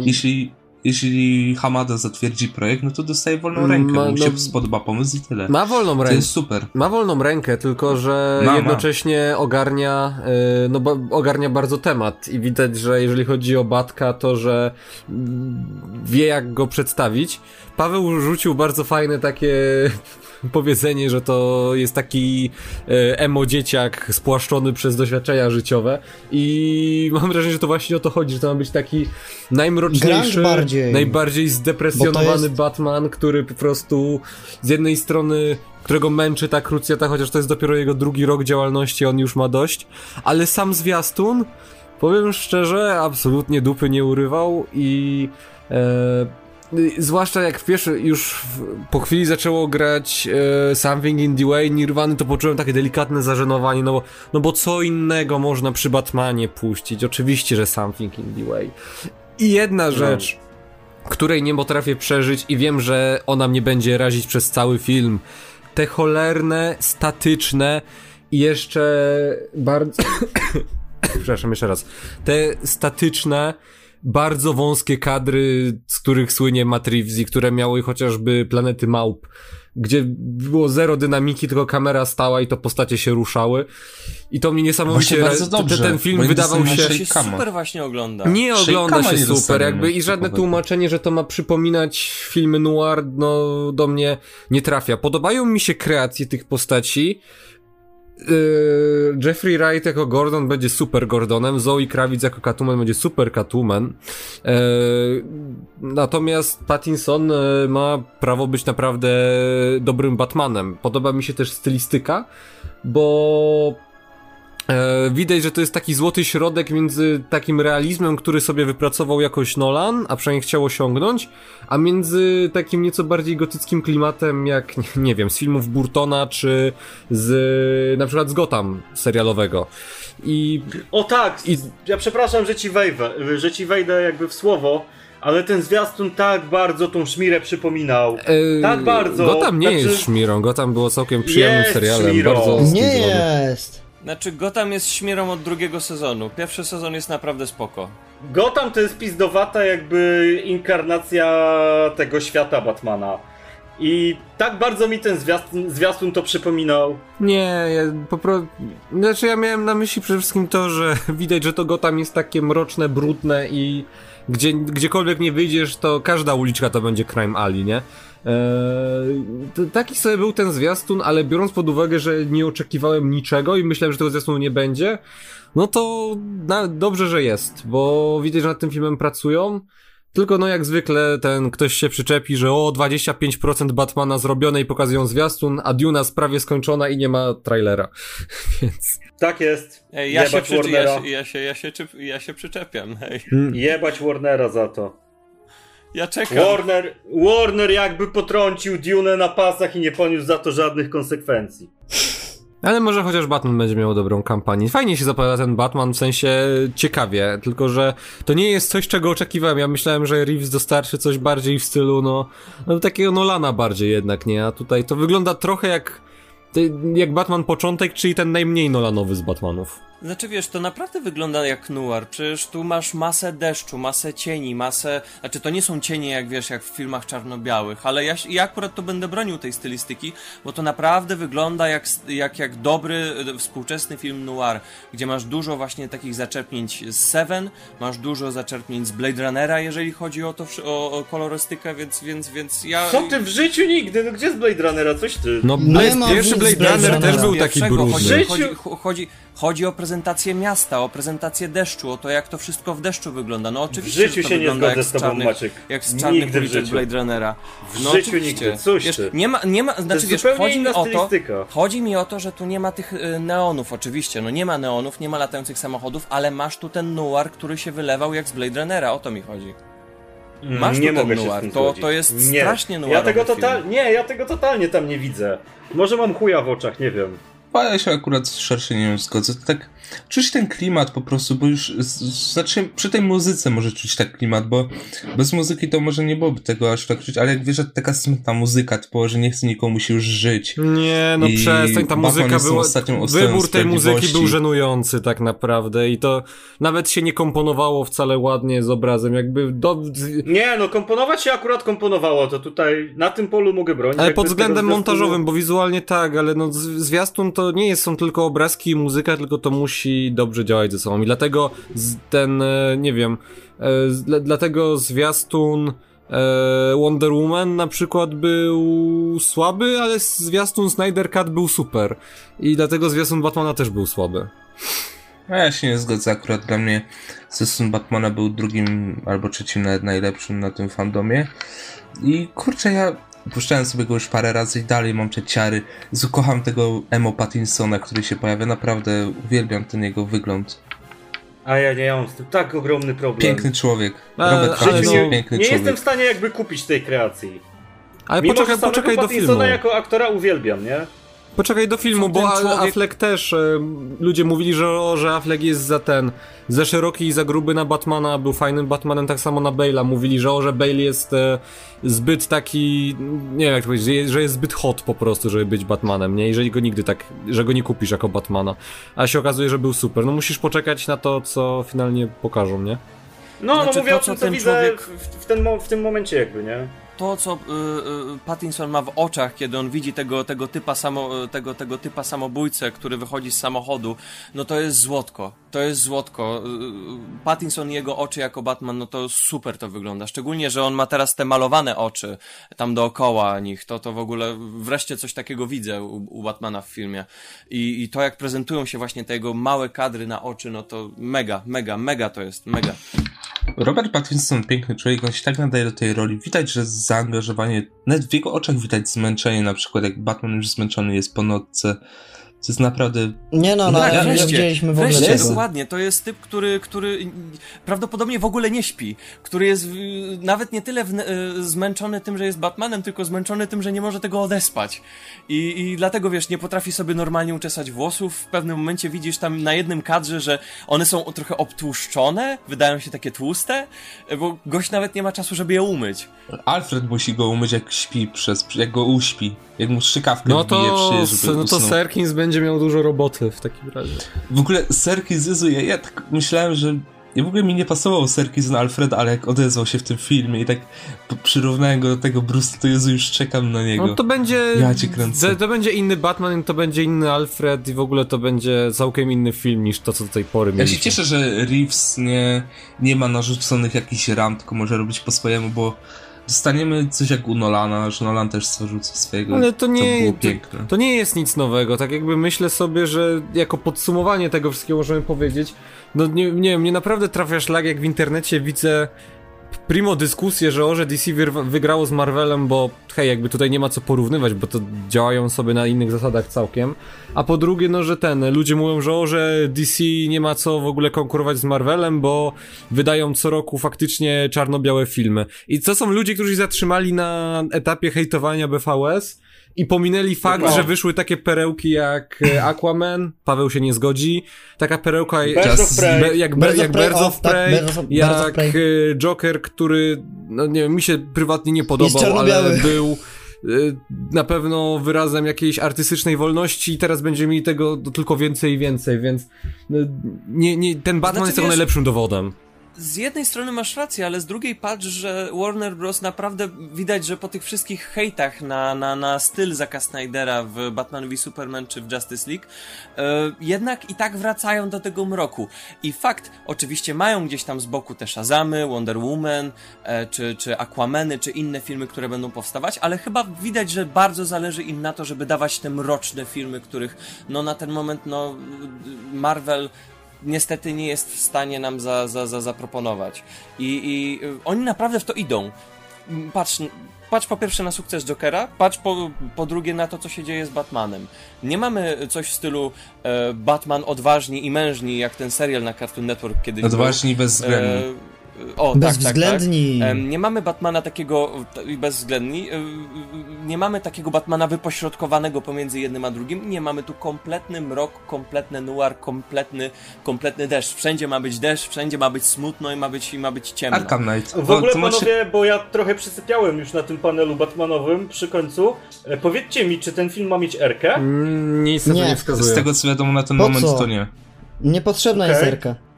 Okej. Ale będzie pewnie PG-13 albo 16, więc... Ja na początku też byłem mocno zawiedziony, jak mówił, jak Filip. I głównie dlatego, że troszeczkę to się minęło z oczekiwaniami, jakie mi obiecał Matt Reeves, że to ma być naprawdę mocny noir, że Batman będzie detektywem, że to będzie zupełnie inna jego wizja i oglądam ten zwiastun i widzę sobie, no przecież to jest kolejny film Warner Brothers. Nie widzę tu takiego szczyptu autorskiego wdzięku. Widzę tu bardziej próbę zekranizowania Batmana Scotta Snydera z New 52. Nawet to logo Batmana nowe się zgadza z tym, co myślę. Mamy tutaj pełno tropów, które stosuje Matt Reeves, jak na przykład moment, gdy idzie właśnie policjant, kamera podąża za nim zza pleców i naprzeciwko niego mamy szereg ustawionych policjantów, coś jak właśnie w Wojnie o Planety Małp było podobne. Pojawienie się Batmana w tym zwiastunie było takie nie było w ogóle takie celebrowane, po prostu już jest i tyle, i to mi się podobało akurat. Natomiast dziwnie wygląda Pingwin. Dla mnie, nie wiem, ja wolę Pingwina z serialu Gotham. I właśnie, jak już przy tym jestem, najlepszego Pingwina ze wszystkich, więc... Tak, ten film wygląda po prostu jak Gotham The Movie. Nie podoba mi się kompletnie ta paleta barw, bo ona jest całkiem... nijaka tak naprawdę. Puść to na Netflix, daj logo Netflix przed filmem i co to się zmieni? No praktycznie nic.